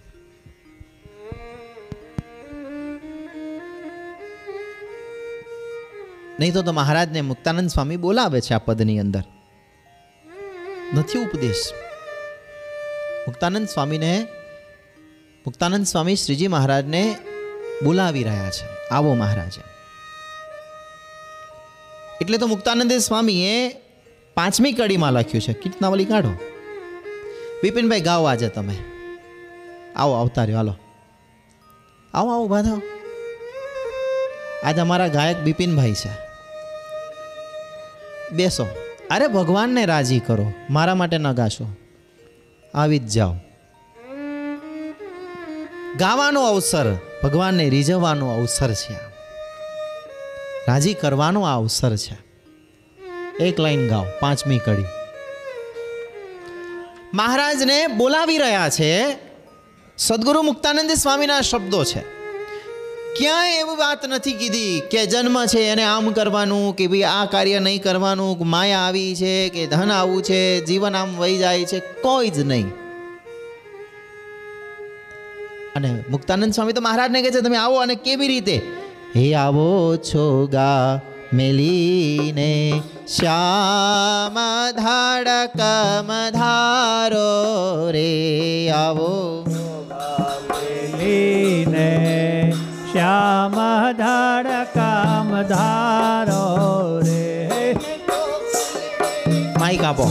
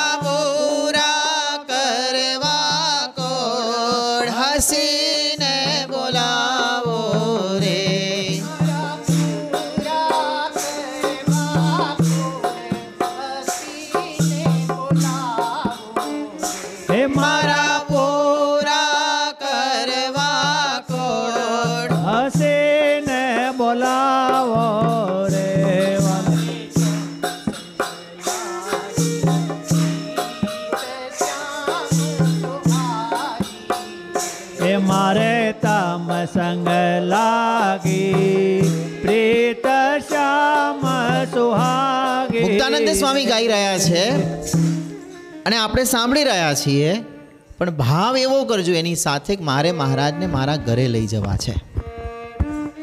મારે મહારાજને ઘરે લઈ જવા છે. એટલે પદની અંદર ડૂબી જજો. જ્યારે ડૂબશો, તો જ તરી શકશો. પદની અંદર, શબ્દોની અંદર જ્યારે તમે ડૂબી જશો, ત્યારે તમે તરી શકશો. અને એ ડૂબવા માટે તમારે બીજી બહારની માનસિક પ્રવૃત્તિને છોડી અને તમારે અહીંયા આગળ માત્ર ભગવાનમય બની જવું પડશે. ત્યારે જ તમે એની અંદર ડૂબી શકશો. હવે જ્યારે ડૂબવા માટે શું કરવું પડે? તો જ્યારે આપણે જ્યાં ભગવાનનું નામ સંકીર્તન થતું હોય, ધૂન થતી હોય, કીર્તન ગવાતું હોય, ત્યારે બીજી પ્રવૃત્તિ છોડી દેવી પડે. સમજાય છે? ત્યારે કઈ પ્રવૃત્તિમાં લાગવું જોઈએ? કઈ પ્રવૃત્તિમાં? બે હાથનો ઉપયોગ જ્યારે કરો, ત્યારે તમારું મન તાલની સાથે જોડાશે. અને તાલ સાથે મન જ્યારે જોડાશે, ત્યારે એ પદની અંદર તમે ડૂબશો, ત્યારે તમને એક અનુભૂતિ એ સમય થશે કે ભગવાન તમારી સામે છે ને તમે એને લઈ જઈ રહ્યા છો. ટ્રાય કરી જુઓ. માઇક નજીક રાખો. આમાં એવું હોય, કોક દી કોક ગાય ચડે. અરે, ડૂબજો અને પછી મને કહેજો. જ્યારે ભાવથી તમે ડૂબશો ભાવથી જ્યારે ડૂબશો, જો આ કથા છે ને, એ ભવસાગર પાર લઈ જવાવાળી કથા છે. કથાના મહિમામાં એવું કહેવાય ભવસાગર પાર લઈ જવાવાળી છે. ભવસાગર નહીં, આ ભાવસાગરમાં લઈ જવાવાળી છે. ભવ નહીં, ભાવસાગરની અંદર ડૂબાડવાવાળી કથા છે. જ્યારે ભાવથી તમે ડૂબી જશો પરમાત્માના નામ સંકીર્તનમાં, પરમાત્માના પદોની અંદર, પરમાત્માના ચરિત્રમાં, ભગવાનની મૂર્તિની અંદર જ્યારે ભાવથી જ્યાં બેઠા હો ત્યાં, જ્યાં બેઠા હો ત્યાં, અહીંયા બિરાજીએ છીએ આપણે, અહીંયા બેસીને કથા સાંભળીએ છીએ, પ્રત્યક્ષ મહારાજના આપણને દર્શન થાય છે. માનો કે આપણે અહીંયા નથી, પણ નીચેના પાર્કિંગની અંદર આપણે બેસીને કથા સાંભળી રહ્યા છીએ, તો મેં પહેલાં જ કહ્યું કે તમારી બાજુમાં જ ભગવાન બિરાજે છે અને એને તમારે આજે લઈ જવાના છે. પણ એમાં ભાવથી તમારે ડૂબવું પડશે. હે વાલા રૂમ ઝુમ કરતા કાનમાં એવાલા રમ જમ કરતા. કાન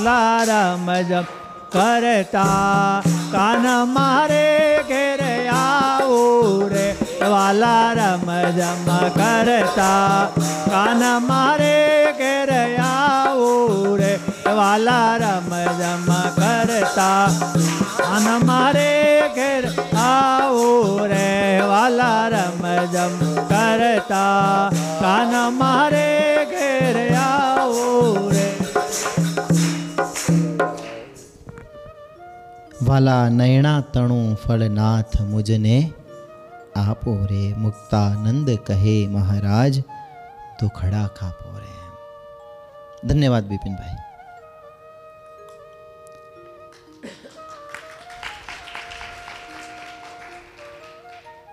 ચોમાસાનો સમય હતો, વરસાદ વરસતો હતો, સરસ મજાનું તાજું ઘાસ ઉગ્યું, કૂણું કૂણું, ધરતી હરિયાળી થઈ.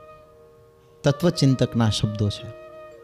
પછી તે સમયે એક ભરવાડ ગાયો ભેંસોને લઈને જાય ધણને. આખા ગામની ગાયો ભેંસોને ભેગી કરી અને ચરાવવા માટે જાય. તે ચરાવવા માટે લઈને નીકળ્યો. ગાયો, ભેંસો, ઘેટા ને બકરા બધા જ લઈને. હવે આગળ જે ચાલે પછી વચ્ચે ને પછી છેલ્લે બધા ઝુંડમાં હોય. ધણ કહેવાય ને એમ, ઝુંડ જોયું હોય, તમને ખ્યાલ હોય. તો જેટલા આગળ ચાલ્યા જાય, એ બધાને કૂણું કૂણું સારું ઘાસ ઉપર ઉપરથી ખાવા મળે. પછી વચ્ચે હોય એને આગળવાળા જેટલું ખાઈ લીધું હોય, એ મળે. અને છેલ્લે હોય એને ઠૂઠા મળે યા ન મળે? કેમ? કારણ કે વાહે ઓલો ગોકળી હાલ્યો આવતો હોય ને એટલે વાહે જીવાની ભાંઠા ઠોકતો આવે. હાલ જ. બિચારું ખાવા જાય ને, મારે, ખાવા જાય ને, મારે. તત્વચિંતકે સિદ્ધાંત એવો આપ્યો, સત્સંગ, સદાચાર, ભક્તિમાં હંમેશા આગળ રહેવું. કોણું મળે ખાવા? લાભ પણ મળે. અને જો પાછળ રહી ગયા, બેસવાની વ્યવસ્થામાં નથી. જીવનમાં ભક્તિ કરવાની વ્યવસ્થામાં જો પાછળ રહી ગયા, તો પછી યમના દૂતો ભાંઠા મારતા મારતા આવે. રહી ગયો કે? રહી ગયો કે? આગળ બેહે તો લાભ થયો એટલે બિપિનભાઈ આગળ બેઠા તો લાભ થયો. અમને બધાઈને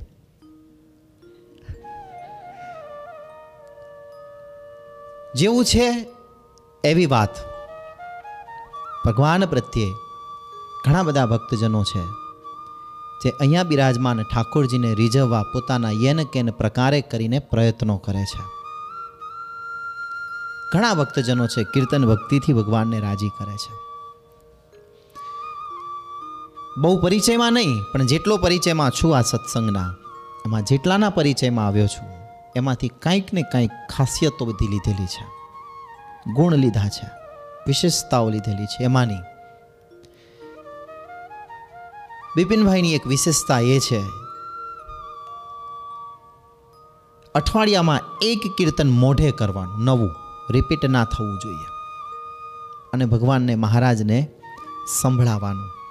એટલે મને એમાંથી એ વાત ગમી કે અઠવાડિયામાં એક કીર્તન નવું મોઢે કરી દેવાનું, રાગ સાથે તૈયાર કરીને મહારાજને સંભળાવવાનું.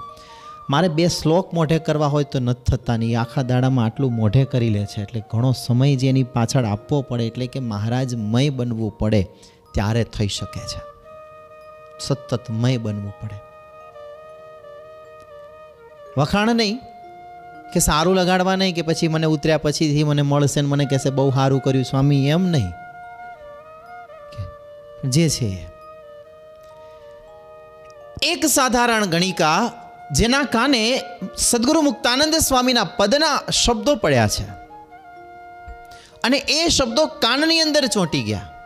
કાનમાંથી પ્રવેશ કરી અને ચિત્તમાં ચોંટ્યા છે. વાલા અબળા ઉપર મહેર કરજો મોરારી રે, હું તો જન્મો જન્મની નાથ દાસી તમારી છે. હું તો છું ગણી નગરી નાર, તોય તમારી રે, તમે ગુણ સાગર ગોપાલ ગિરિવર ધારી રે. ઘરમાં બેઠા બેઠા સાંભળેલા આ જ શબ્દો છે. આમ જોવા જશો આની અંદર તમે આખા કીર્તનમાં કોઈ એવી ઉપદેશની એવી વાત નથી કરી મુક્તાનંદ સ્વામીએ બસ મહારાજને બોલાવી રહ્યા છે. પ્રેમ ભાવના શબ્દો છે. મેં તમે આ પદને હજારો વખત, કેટલીય વખત સાંભળ્યું છે, ગાયું છે. મારાને તમારા ચિત્તમાં ચોંટ્યું નહીં પણ પેલી બાઈના ચિત્તમાં ચોંટી ગયું. મેન તમે ગાવા ખાતર ગાઈ નાખ્યું, સાંભળવા ખાતર સાંભળી નાખ્યું છે.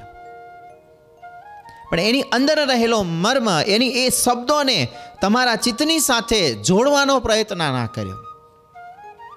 નિત્ય આપણે પદ ગાઈએ છીએ, વંદુ સહજાનંદ રસરૂપ અનુપમ સાર રે લોલ, જેને ભજતા છૂટે ફંદ, કરે ભવ પાર ને લોલ. નિત્ય ગાઈએ છીએ. જેને ભજતા છૂટે ફંદ કરે ભો પાર ને પણ એ પદ ઉપર, એ કડી ઉપર, એ શબ્દો ઉપર હજી વિશ્વાસ ના બેઠો કે જેને ભજતા છૂટે ફંદ. ગમે તેવા ફંદ હોય, ફંદ કહેતા બંધન હોય, એ બંધનમાંથી મુક્ત કરાવે એવા આ સહજાનંદ છે. વિશ્વાસ ના બેઠો. પણ આપણે તો ગાવા માટે ગાઈ નાખ્યું પણ એ જ શબ્દો જો અડી જાય, અંતરની અંદર સ્પર્શ કરી જાય, તો એ શબ્દો કામ કરે છે. બાઈના શબ્દો અડી ગયા, અંતરમાં ચોંટી ગયા, ગાતા ગાતા ગાતા રટણ કરતા, સાંભળતા મન શુદ્ધ થયું. અરે, હું તો પાપ કર્મ કરું છું, અધમ છું, પતિત છું. અને એણે એક અવસર શોધ્યો. પછી એણે એક અવસર તક શોધી. તક મળે ને એને ઝડપી લેવી. ભજનની, સત્સંગની, સેવાની દાન પુણ્યની તક મળે ને એને જતી ન કરવી. કારણ કે તક છે ને એને આગળ વાળ છે ને પાછળ ટાલ છે. તકને આગળથી વાળ છે અને પાછળથી ટાલ છે. આવે ત્યારે પકડાય, વાળ છે એટલે. પછી પાછળથી પકડવા જાવ તો ટકો હાથમાં આવે.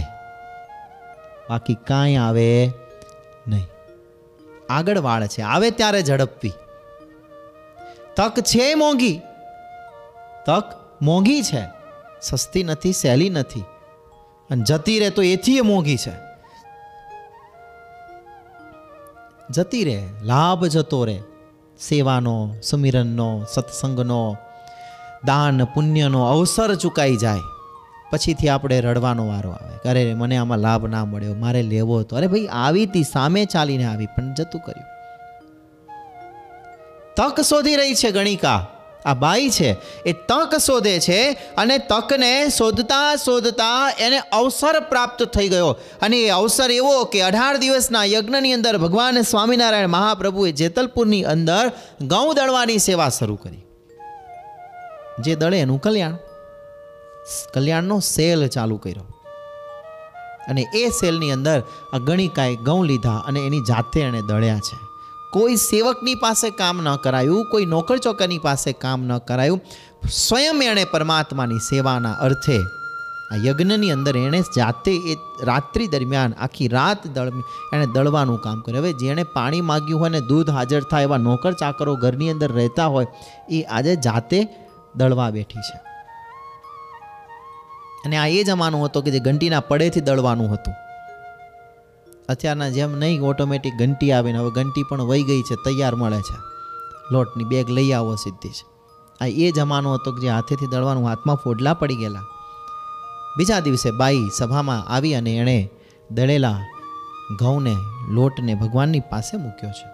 વિરોધ પણ ઘણો થયો છે.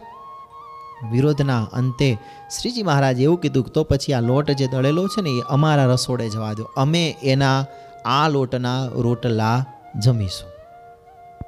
મહારાજે પસંદગી કરી અને શ્રીજી મહારાજ એ સમયે એવું બોલ્યા કે, જા, તારું કલ્યાણ સદગુરુ મુક્તાનંદ સ્વામી ભેળું. એક ટોપલા ગૌના બદલામાં ક્યાં સદગુરુ મુક્તાનંદ સ્વામી? ક્યાં એ એક સાધારણ ગણિકા? મુક્તાનંદ સ્વામી ભેળું કલ્યાણ. કોઈ જપ નથી કોઈ વ્રત નથી કોઈ દાન નથી કોઈ પુણ્ય નથી કંઈ જ નહીં કોઈ માળા નહીં કોઈ જન્મંગલ નહીં કોઈ વિષ્ણુ સહસ્ત્ર નહીં કંઈ જ નહીં કોઈ તીર્થયાત્રા નહીં એક માત્ર કડી શબ્દો આત્મસાત થઈ ગયા અંતરમાં ચોંટી ગયા અંદર વણાઈ ગયા બસ બેડો પાર થઈ ગયો શબ્દો તો આપણને વણાયેલા છે. શબ્દો આપણને ચિત્તમાં ચોંટેલા છે, પણ જે નથી ચોંટાડવાના એ ચોંટ્યા છે. જે ચોંટાડવાના છે, એ નથી ચોંટ્યા.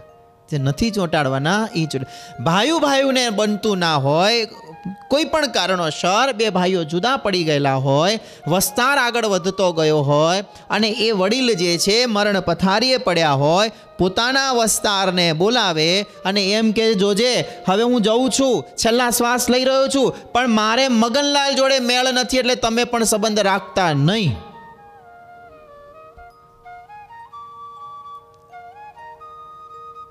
જતા જતા આમ કહેતા જાય. આપણે એની સંબંધ નથી એટલે આપણે નથી જવાનું એને ત્યાં. આત્મસાત શું કર્યું? આ કર્યું. સત્સંગીનું જીવન કેવું હોવું જોઈએ એ આ કથા કહે છે. એટલે આનું ટાઇટલ છે સત્સંગી જીવન. સત્સંગી માત્રનું જીવન ક્યારેય આવું હોવું જોઈએ નહીં. આત્મસાદ અંતરમાં વાત ચોંટાડવાની છે, તો કઈ ચોંટાડવી? નાની પણ જો આંટી હશે, નહીં ચાલે. પારિવારિક સંબંધો જે છે, પારિવારિક સંબંધોને સુધારી લેવા. બેસીને સુધારી લેવા, છોડીને સુધારી લેવા સુધારી લેવા. એ જીવન છે.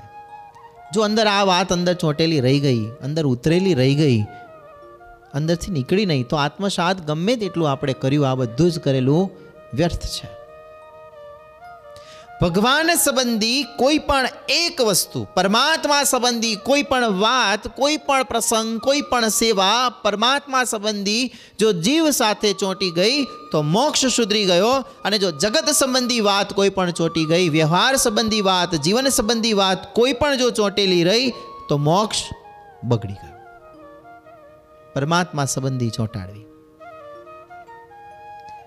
ગાયકવાડ સરકારના આમંત્રણથી ભગવાન સ્વામિનારાયણ મહાપ્રભુ વડોદરાની અંદર પધાર્યા હોય, ભવ્ય સ્વાગત અને સન્માનને સવારી થઈ હોય, ગજરાજ ઉપર મહારાજ બિરાજ્યા હોય, બંને આચાર્યશ્રી બિરાજ્યા હોય, મોટેરા સંતો બિરાજમાન થયા હોય ને ભવ્ય સવારીની અંદર જ્યાં ચાલી રહ્યા હોય સંતો કીર્તનો ગાતા હોય ને બ્રહ્માનંદ સ્વામીનું સંત મંડળ છે, બ્રહ્માનંદ સ્વામીના બનાવેલા પદને એ ગાઈ રહ્યું હોય, રે સગપણ હરિવરનું સાચું બીજું સર્વે ક્ષણભંગુર કાચું, રે સગપણ હરિવરનું સાચું, બીજું સર્વે ક્ષણભંગુર કાચું. ઉપદેશાત્મક કીર્તન છે. અને આ પદ ગવાઈ રહ્યું હોય અને સવારીને જોવા માટે નીકળેલી એક ઝરૂખામાં ઉભેલી બાઈના કાને આ શબ્દો પડે અને શબ્દો એને ગમી જાય છે. એનો અર્થ નથી ખબર શા માટે ગવાયું છે એ નથી ખબર, પણ એને શબ્દો ગમી ગયા અને ગમેલા શબ્દોને રટણ કરવા લાગી. રે સગ પણ હરિવરનું સાચું, બીજું સર્વે ક્ષણ ભંગુર કાચું. એ શબ્દોનું રટણ કરતાં કરતાં એને ખબર જ ના પડી અને એ શબ્દો એને આત્મસાત થઈ ગયા, અંતરની અંદર એને ચોંટી ગયા, મુખપાટ થઈ ગયા, ગમી ગયા, હાલતા ચાલતા બોલવા લાગી. કોઈએ શીખવાડ્યું પણ નથી, કીર્તનો નહીં તો શીખવાડવા પડે, રાગ શીખવાડવો પડે, શીખવો પડે. પણ બજારમાં ચાલતા કીર્તનો શીખવાડવા નથી પડતા, ઓટોમેટિક છોકરાઓને રાગ આવડી જાય છે. વગર શીખવાડે. સત્સંગનો રાગ શીખવાડવો પડે છે, જગતનો રાગ શીખવાડવો પડતો નથી. આવડી જાય છે. સત્સંગ શીખવાડવો પડે છે. આમ સત્સંગ થાય. પણ વ્યવહાર ક્યાં શીખવાડવો પડે છે? આવડી જાય છે. બાઈના કાને શબ્દો પડી ગયા. રે સગપણ હરિવરનું સાચું. બીજું સર્વે ક્ષણ ભંગુર કાચું. રે સગપણ હરિવરનું સાચું. ખાતા પીતા ઉડતા, બેસતા, રટણ, કાયમ રટણ. આઠો પર રટણ કરે. સ્વપ્નની અંદર પણ રટણ થવા લાગ્યું. વૃદ્ધા અવસ્થા પથારી ઉપર આવી ગઈ. મરણ પથારીએ, મરણ પથારી હતી એ સમયે પણ એને આ શબ્દો અંતિમ સમયમાં પણ રટણ થયા. ભગવાન સ્વામિનારાયણ મહાપ્રભુ ઇતિહાસ એમ કહે છે કે બાઈને દર્શન દઈ અને પોતાના ધામની અંદર વિમાનમાં બેસાડીને તેડી ગયા છે. નહીં તો ક્યાંય ઇતિહાસની અંદર ગાથાઓમાં ક્યાંય એવું નથી લખાયું ક્યાં બાઈએ વ્રત કર્યા, જપ કર્યા, દાન કર્યા, પુણ્ય કર્યા, ક્યાંય નહીં. આત્મસાત થઈ ગયું. ચોંટી ગયું. અંતરમાં ફિટ થઈ ગઈ વાત. પણ વાત કઈ ફિટ કરવી? જે શાસ્ત્ર સંમત હોય એ કરવી, એ પણ ધ્યાન રાખજો. જે વાત શાસ્ત્ર સંમત હોય એ વાતને જ અંતરમાં ફિટ કરવી. જો ખોટી વાત અંતરમાં ફિટ થઈ જશે, તો પછી ક્યારેય નીકળી શકશે નહીં. મૂળભૂત જે શાસ્ત્રો છે અને એમાં લખાયેલી જે વાતો છે, એ વાત જ અંદર ફિટ થવી જોઈએ. બાઈનું તો કામ થઈ ગયું. આપણને સહેજે સહેજે મળ્યું છે ને, એટલે આપણને એની કિંમત નથી. મફત મળ્યું છે, એટલે કિંમત નથી. બગાસું ખાતા શું આવ્યું? બગાસું ખાતા પતાસું આવ્યું ને પતાસા ભેગા ડોલર આવ્યા સહેજે સહેજે મળ્યું છે. એક તરફ દ્રષ્ટિ કરો માત્ર કે ક્યાં દેશની અંદર હતા, ક્યાં આવ્યા, અને અહીંયા આવ્યા, મહારાજ મળ્યા અને જીવનની રોનક બદલાણી છે. મહેર નથી ઠાકોરજીની? છતાં એની કિંમત શું સમજાણી? નથી ફાઇલ ચાલતી ત્યારે રોજ જતા હતા. પૂનમો ભરી, બાધાઓ રાખી કેટલું કર્યું. અને પછી? I have no time no time ભગવાન કે no problem I have also no time મારી પાસે ક્યાં સમય છે? વેરી બિઝી આઈ એમ ભગવાન કે કાંઈ વાંધો નહીં. આઈ એમ નોટ ઇઝી તું બિઝી તો હું ઇઝી જરાય નથી. તમે પોલિસી બદલી તો ભગવાન કે મેં બદલી. માણસ બદલાય તો પછી થોડુંક તો બદલાય ને? કિંમત ના રહી. કિંમત જ્યારે નથી રહી, ત્યારે આપણે ભગવાનને માત્ર આપણા જેવા બનાવી દીધા. આપણને જ્યારે ઈચ્છા પડે, આપણને જ્યારે લાગે કે બસ હવે મારે ભગવાન પાસે જવું છે એટલે પહોંચી જઈએ. જ્યારે ઈચ્છા પડે, જેવી વાત કેવી હોય, રજૂઆત કેવી હોય, એવી રીતે કરી દીધા ભગવાન બહુ અઘરા છે, પણ બહુ જ સરળ બની ગયા છે. બહુ જ સરળ બનીને પરમાત્મા મારીને તમારી વચ્ચે આવ્યા છે. કામ કરે છે આપણા. નથી કરતા એવું નથી. કામ કરે છે, પણ આપણે સરળ બનાવી દીધા છે. કંઈ જ કર્યા વગર મળ્યા છે એટલે કિંમત નથી.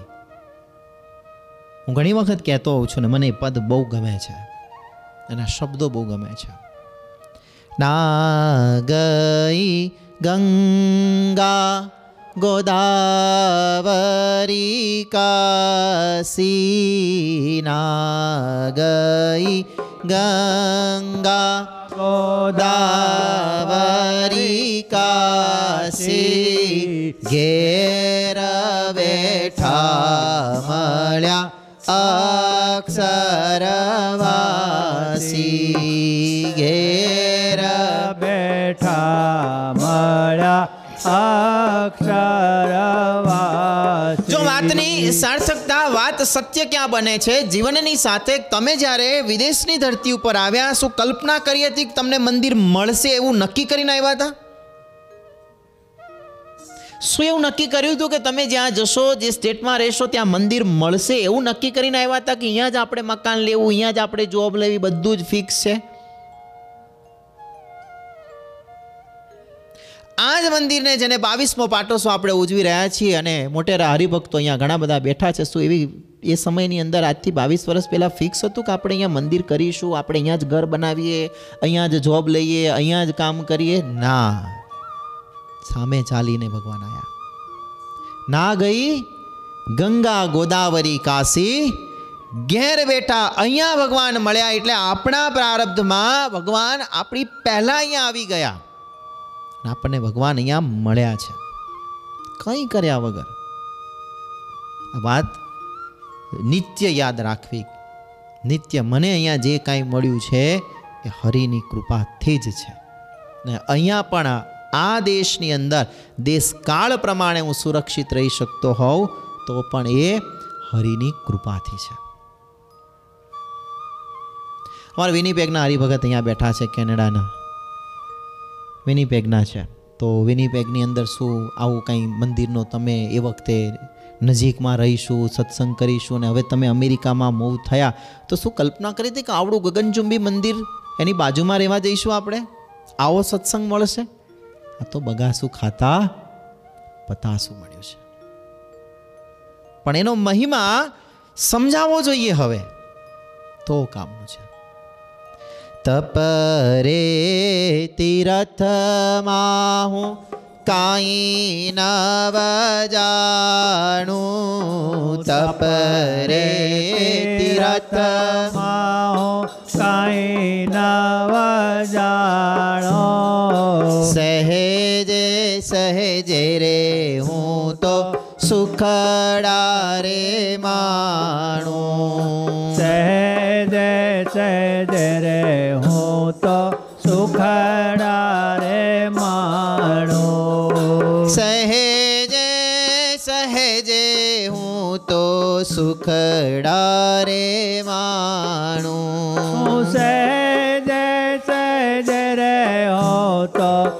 સુખડાર માણો. જે રામ કહે સ્વામી સહેજે રે મળિયા. જે રામ કહે સ્વામી સહેજે રે મળિયા. વાતની વાતે વાલો અઢાળ કઢળિયા.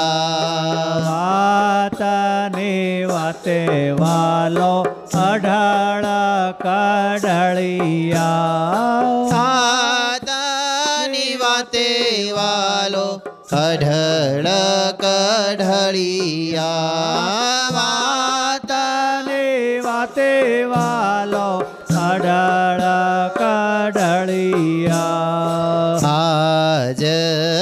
સખિયા નંદની હેલી આજ સખિયાનંદની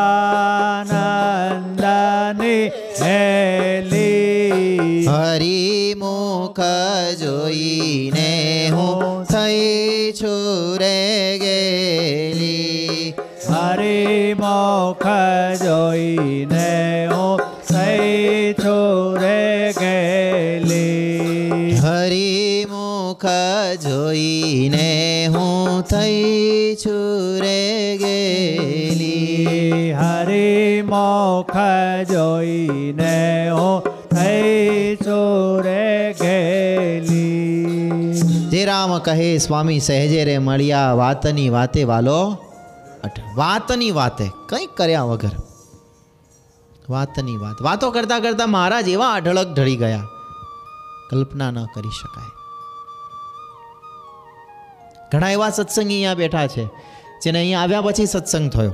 ઘણા એવા સત્સંગી છે, જે સત્સંગ લઈને આવ્યા. ઘણા એવા સત્સંગી અત્યારે આ સભા મંડપની અંદર કથા સાંભળી રહ્યા છે, જેના ઘેર દીકરાનો જન્મ થયો ને એને સત્સંગ થયો. એને લઈને સત્સંગ થયો. છોકરાએ જીદ કરી હોય, મારે મંદિરે જવું છે. અને સત્સંગના રંગે રંગાયા. આ કોની કરુણા, કોની દયા? કોનો મહિમા? મહિમા સમજાયો.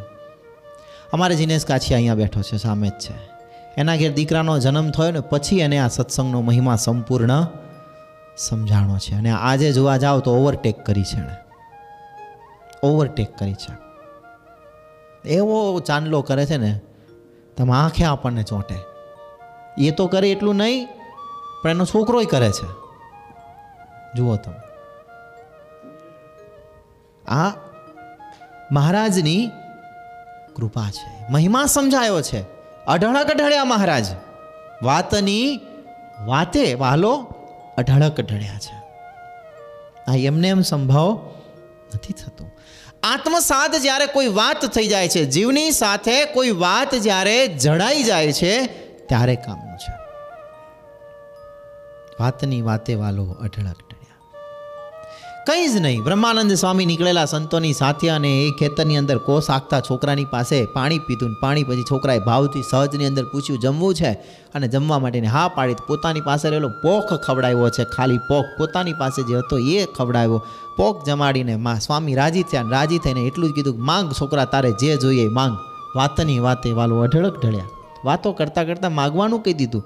અને છોકરો કહે કે, હું શું માગું? મારી પાસે તારે જે માગવું હોય તે માગ. છોકરાને એમ કે, બીજું શું માગવાનું હોય ને? આમની પાસે હોય શું? આમ કાંઈ નહીં નામ જાજુ.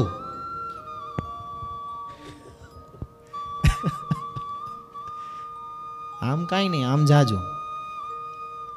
છોકરો કે છે, હવે તમારી પાસે હોય શું તમારી પાસે? કે, બહુ જ સરળ સ્વભાવનો ને, બહુ નાનો એવો. એટલે એણે સહજની અંદર કીધું, સારું ત્યારે તમને જે વાલું હોય એ આપી દો વાલું હોય એ આપી દો કીધું, જા કે મને જે વાલું છે આપ્યા બ્રહ્માનંદ સ્વામી કે મને મારા સહજાનંદ વાલા છે. જા, આજથી તને સહજાનંદ આપ્યા. દિવ્ય દ્રષ્ટિ પ્રાપ્ત થઈ. મહારાજને અખંડ સ્મરણ થવા લાગ્યું. જા, ભગવાન તને આપ્યા. અંતકાળે લેવા આવશે. હું ઓળખીશ કેવી રીતે આવશે તો? મેં તો એને જોયા નથી કેવા છે. મને તો ખબર નથી એ કેવા છે. જાડા છે, પાતળા છે, ઊંચા છે, ઠીંગણા છે છે કેવા?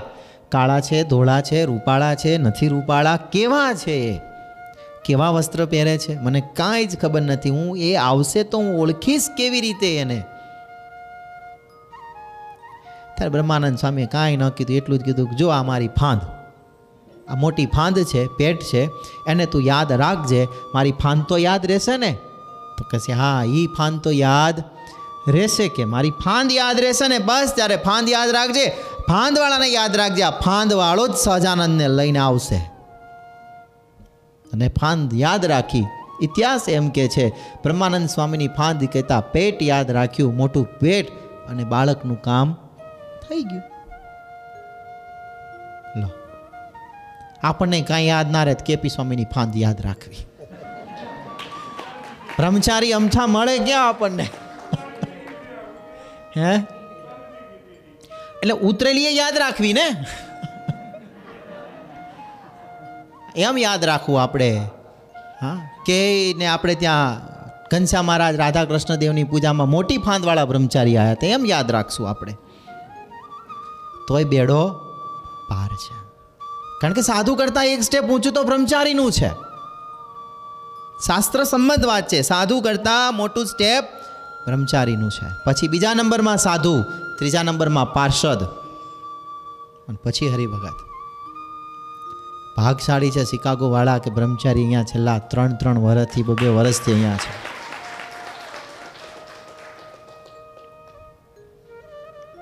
શું યાદ રાખવું ને શું યાદ ન રાખવું? આપણા હાથની વાત છે. કેવું યાદ રાખવું ને કેવું ન યાદ રાખવું? એ આપણા હાથની વાત છે. વાત નીકળી જ છે. તો કહી દઉં કે જે બ્રહ્મચારી સ્વામી અહીંયા પૂજા કરે છે, એ બ્રહ્મચારી સ્વામી સત્સંગી ભૂષણ શાસ્ત્રના રચયિતા, સત્સંગી ભૂષણ શાસ્ત્રના રચયિતા સદગુરુ બ્રહ્મચારી વાસુદેવાનંદ વર્ણિના પરંપરાના શિષ્ય મંડળના આ બ્રહ્મચારી છે. સાબરકાંઠામાં જેમનો જન્મ થયો હતો, માલપુરની અંદર, મેવાડા બ્રાહ્મણ હતા. એમની પરંપરાના બ્રહ્મચારી. ભાગશાળી છો. એટલે આટલું યાદ રહે તો બહુ થઈ ગયું આપણે. બહુ આત્મસાત શું કરવું એ આપણા હાથની વાત છે. આપણે બીજું બધું બધું જ યાદ રાખીએ છીએ. બધું જ.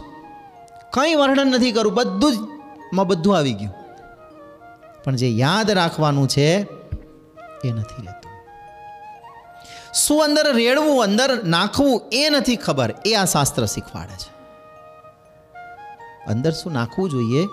એ આ શાસ્ત્ર છે. બધું જ ભર ભર જ કરીએ છીએ ભર ભર જ કરીએ છીએ. સત્ય વાત જ્યારે અંદર ઉતરે, એક તત્વ અંદર ઉતરીને ચોંટી જાય, તો એની કિંમત થાય. બાકી કિંમત ન થાય. અકબરના દરબારની અંદર એક મૂર્તિકાર મૂર્તિ વેચવા આવેલો. ત્રણ મૂર્તિ લાવ્યો. ત્રણેય મૂર્તિ એક સરખી. રૂપ સરખું, રંગ સરખો, ગુણ સરખું. લાવી અને મૂકીને એને અકબરને એમ કહ્યું કે આની કિંમત નક્કી કરો. ત્રણેય મૂર્તિની કિંમત અલગ અલગ છે. હવે નક્કી કરીને કહો કે આ કિંમત કઈ? તો કિંમત હું કહું છું કે ત્રણ મૂર્તિ છે જે એની કિંમતમાં એક મૂર્તિની કિંમત એક એક ડોલર, બીજી મૂર્તિની કિંમત છે એની દસ હજાર ડોલર, ત્રીજી મૂર્તિની કિંમત છે એની દસ લાખ ડોલર. અલગ અલગ એની કિંમત છે. કેટલા કયો દસ લાખને? વન બિલિયન કે મિલિયન મિલિયન દરબાર વિચારમાં પડી ગયો. અકબર વિચારમાં પડી ગયો. આમ કેમ? રંગ સરખો, ગુણ સરખો સાઈઝ સરખી, બધું જ સરખું હોવા છતાં કિંમતમાં ડિફરન્સ કેમ? એક જ મૂર્તિ, આ ત્રણેય મૂર્તિ એક જ પથ્થરમાંથી તૈયાર કરેલી હતી. આનું કારણ શું? પોતાના નવરત્નોને બોલાવ્યા. તપાસ કરો, આમાં શું છે? શોધો, ચાલો. તપાસ કરી, ના ખ્યાલ આવ્યો. બિરબલ આવ્યો. બિરબલે આવી એક સળી લીધી. એવી એક સરખી ત્રણ સળી લાવી અને પહેલી મૂર્તિના કાનમાં નાખી. પહેલી મૂર્તિના કાનમાં નાખી એટલે સળી સીધી જ કાનમાંથી બહાર નીકળી ગઈ. બીજી બાજુ. ડાયરેક્ટ વન ડોલર એક કોડીની કિંમત આની. બીજી મૂર્તિના કાનમાં નાખી સળી. સીધી મોઢામાંથી બહાર આવી ગઈ. એની એક હજાર ડોલર દસ હજાર ડોલર. ત્રીજી મૂર્તિના કાનમાં એણે સળી નાખી અને સીધી સળી પેટમાં વહી ગઈ. બહાર ન નીકળી. એટલે એણે કીધું, આની કિંમત વન મિલિયન એમાં હું ને તમે બધા જ પૂતળા છીએ. ચામડાના પૂતળા. રચે છે ચતુરાઈ કરી. ચામડાના હાથીને ઘોડા બનાવે છે. કવિ દલપતરામને શબ્દો. ચામડાના આપણે બધા પૂતળા છીએ. માટીના આપણે રમકડા છીએ. જેમ યંત્રની અંદર એક કળ મૂકવામાં આવે છે અને કળ મૂકી હોય ત્યારે એ યંત્ર છે એ જેટલી કળ ચડાવેલી હોય એટલું જ યંત્ર એ ચાલ્યા કરે છે. એમ પૂતળાની અંદર જીવ, રૂડી, કળ ચાલ્યા કરે છે. અંદર જીવરૂપી કળ છે. એ જેટલી ચલાવી છે એટલી જ ચાલશે. જ્યારે કળ પૂરી થઈ જશે એટલે રમકડું ઊભું રહી જશે. અહીંયા સાંભળી વાત અને તરત કાઢી નાખી એની કિંમત. કાનથી સાંભળીને મોઢેથી વાતને કાઢી નાખી એની કિંમત. અને જેણે વાતને સાંભળ્યા પછી અંતરની સાથે અંદર જડી દીધી. એની કિંમત અનમોલ છે. એની કિંમત અનમોલ થઈ જાય છે. એટલે પૂર્વે કહ્યું કે કથામાં તો ઘણીવાર બેઠા પણ આપણી અંદર કથા બેસવી જરૂરી છે. સદગુરુ મુક્તાનંદ સ્વામીએ કીર્તનની અંદર શબ્દો લખ્યા છે. પીધા વિના પ્યાસ ન ભાંગે. માણસ તરસ્યો હોય, બે ત્રણ દિવસનો તરસ્યો હોય, પાણી પાણી કરતો હોય, બહુ તરસ લાગી હોય, કોઈ ગામના કૂએ આવે, પાણી પાણી કરતો અને ત્યાં કને પાણી સિંચતા હોય બહેનો અને આવીને પાણી માગે અને પાણી સિંચી અને ગળે ગળાના માથામાંથી માથે રેડવામાં આવે, તો શું એની પ્યાસ બુજે? કારણ કે મોઢા ઉપર માસ્ક બાંધેલું છે. પાણી પીવું કેમનું? હા? પાણી કેમનું પીવું? અને બેનો લઈને એના ઉપર પાણી કૂવાનું સીંચતા સીંચતા ઘડા રેડ્યા જ રાખે. શું એની તરસ બુਝે છીપે ના છીપે. માસ્કને નીચે ઉતારવામાં આવે પછી પાણી પીવામાં આવે તો તરસ છૂપે. પીધા વિના પ્યાસ ન ભાંગે મરપંડ ઉપર ઢોળે પાણી રે. મુક્તાનંદ મોહન સંગ મળતા મોજ અમુલખ માણી રે. સ્વામિનારાયણનો સમરન કરતા અધમ વાત ઓળખાણી રે. પીધા વિના પ્યાસ ન માંગે જ્યાં સુધી અંદર ન જાય, ત્યાં સુધી તરસ છીપતી નથી. જ્યાં સુધી કોઈ પણ બીમારીની દવા જે છે, એ દવા જ્યાં સુધી અંદર નહીં જાય, ત્યાં સુધી રોગ પણ મટતો નથી. ભૂખ લાગી હોય, ભોજન અનાજ જ્યારે અંદર જાય, ત્યારે જ ભૂખ છે, એ ભાંગે છે. એમ કથા જ્યાં સુધી અંદર નહીં જાય, અંદર ઉતરશે નહીં, અંતરની સાથે જડાશે નહીં, ત્યાં સુધી આપણે કટાયેલા લોઢા જેવા જ છીએ. એટલે નિત્ય સત્સંગનો યોગ રાખવો. ઉપદેશામૃત ગ્રંથની અંદર ગુણાતીતાનંદ સ્વામીએ કહ્યું જા ઘર હરિ કથા કીર્તન નાહી નાહી સંત મિજબાના જાગર હરિકથા કીર્તન નાહી નાહી સંત મિજબાના તાગર જમડા દેરા દેવે સાંજ પડે સમસાના જે ઘરની અંદર કથા નથી, કીર્તન નથી, સંતોના મિજમાના સત્પુરુષોની પધરામણીઓ નથી તે ઘરની અંદર જમ છે, એ સાંજ પડે એટલે એનો ડેરો જમાવે છે. તા ઘર જમરા ડેરા ડેવે, સાંજ પડે સમસાના. સંત તુલસીદાસજી રામચરિત્ર માનસમાં લખ્યું. જિન હરી કથા સુની નહીં કાના. શ્રવણરંદ્રહી ભવન સમાના. जिन हरि कथा सुनी नहीं काना શ્રવણ રંદ્ર હિ ભવન સમાના જે કાનથી પરમાત્માની કથા સાંભળી નથી તે કાન છે એ તો સાપને રહેવાના દર સમાન છે માટે સત્સંગની જરૂરિયાત છે એટલા માટે આ શાસ્ત્ર જે છે, એ શાસ્ત્રનું નામ છે સત્સંગી જીવન. શબ્દ પહેલો આવે છે સત્સંગ. સત્સંગ નિત્ય કરવો. શા માટે કરવો? એ આપણે સાંભળી ગયા. શું ફાયદો છે? એ સાંભળ્યો. સત્સંગ. સત્સંગીનું જીવન કેવું હોવું જોઈએ? એનું દર્શન કરાવશે. નિત્ય જે સત્સંગ કરતા હશે, નિત્ય સત્સંગ કરવાથી, સતપુરુષોનો સમાગમ કરવાથી શું ફાયદો છે? શા માટે સત્સંગ કરવો? હવે સત્સંગ કરનારનું જીવન કેવું હોવું જોઈએ? એનું દર્શન કરાવતું આ શાસ્ત્ર છે, સત્સંગી જીવન શાસ્ત્ર. સદગુરુ, સતાનંદ સ્વામીએ શ્રીજી મહારાજની આજ્ઞાથી આ શાસ્ત્રની રચના કરેલી છે. જેવા છે એવા ચરિત્રો સ્વામીએ શાસ્ત્રની અંદર જન્મથી લઈ અંતર ધ્યાન સુધી લખ્યા છે. આ ગ્રંથ, આ શાસ્ત્ર સંપ્રદાયનો શિરમોડ શાસ્ત્ર છે, ધર્મશાસ્ત્ર છે. જ્યારે જ્યારે મહત્ત્વના નિર્ણયો લેવાના હોય, ત્યારે ત્યારે ત્રણ શાસ્ત્રોનો વિશેષ કરીને આધાર લેવામાં આવતો હોય છે. એક છે સત્સંગી જીવનશાસ્ત્ર, એક શિક્ષાપત્રી અને એક છે વચનામૃત. મોટા મોટા પ્રશ્નો જે હોય, એના સમાધાન આની અંદરથી પ્રાપ્ત થશે. તમામ સત્સંગી, માત્ર સત્સંગી એટલે ફક્ત હરિભગત નહીં, સત્સંગી એટલે ભગવાન શ્રી હરિના તમામ આશ્રિત, એમાં અમે પણ આવી ગયા, તમે પણ આવી ગયા. સત્સંગી બધા, એનું જીવનનું દર્શન કરાવતું આ શાસ્ત્ર છે. આપણે સત્સંગી છીએ, આશ્રિત છીએ, જગત આપણને સત્સંગીના નામથી ઓળખે છે. સહેજે સહેજે આપણી બાજુમાં કોઈ રહેતું એટલે એમ કહેશે કે અમારી બાજુમાં સત્સંગી રહે છે. પાડોશીઓ વાતો કરે, સત્સંગી અમારી બાજુમાં રહે છે. તો આપણે સૌ સત્સંગી છીએ. આપણે સૌ માનીએ પણ છીએ કે સત્સંગી છીએ. માનો છો ને? કે નથી માનતા? આપણે સત્સંગી છીએ ને? હા કે ના? સત્સંગી છીએ આપણે. પણ તમને કદાચ કોઈ એમ પૂછે કે તમે સત્સંગી કહેવાઓ છો, પણ કેવી રીતે? તો શું જવાબ આપવો? ખાલી તિલક ચાંદલું કર્યું એ, ખાલી કંઠી પહેરી એ નિત્ય મંદિરે જઈએ એ, નિત્ય કથા વાળીએ એ. કોઈ તમને પરોક્ષની વ્યક્તિ એમ પૂછે કે તમે સત્સંગી કહેવાઓ છો, તો સત્સંગી એટલે શું? તમે શું વ્યાખ્યા કરશો? તો એ આપણને આ શાસ્ત્રમાંથી સમજવા મળશે.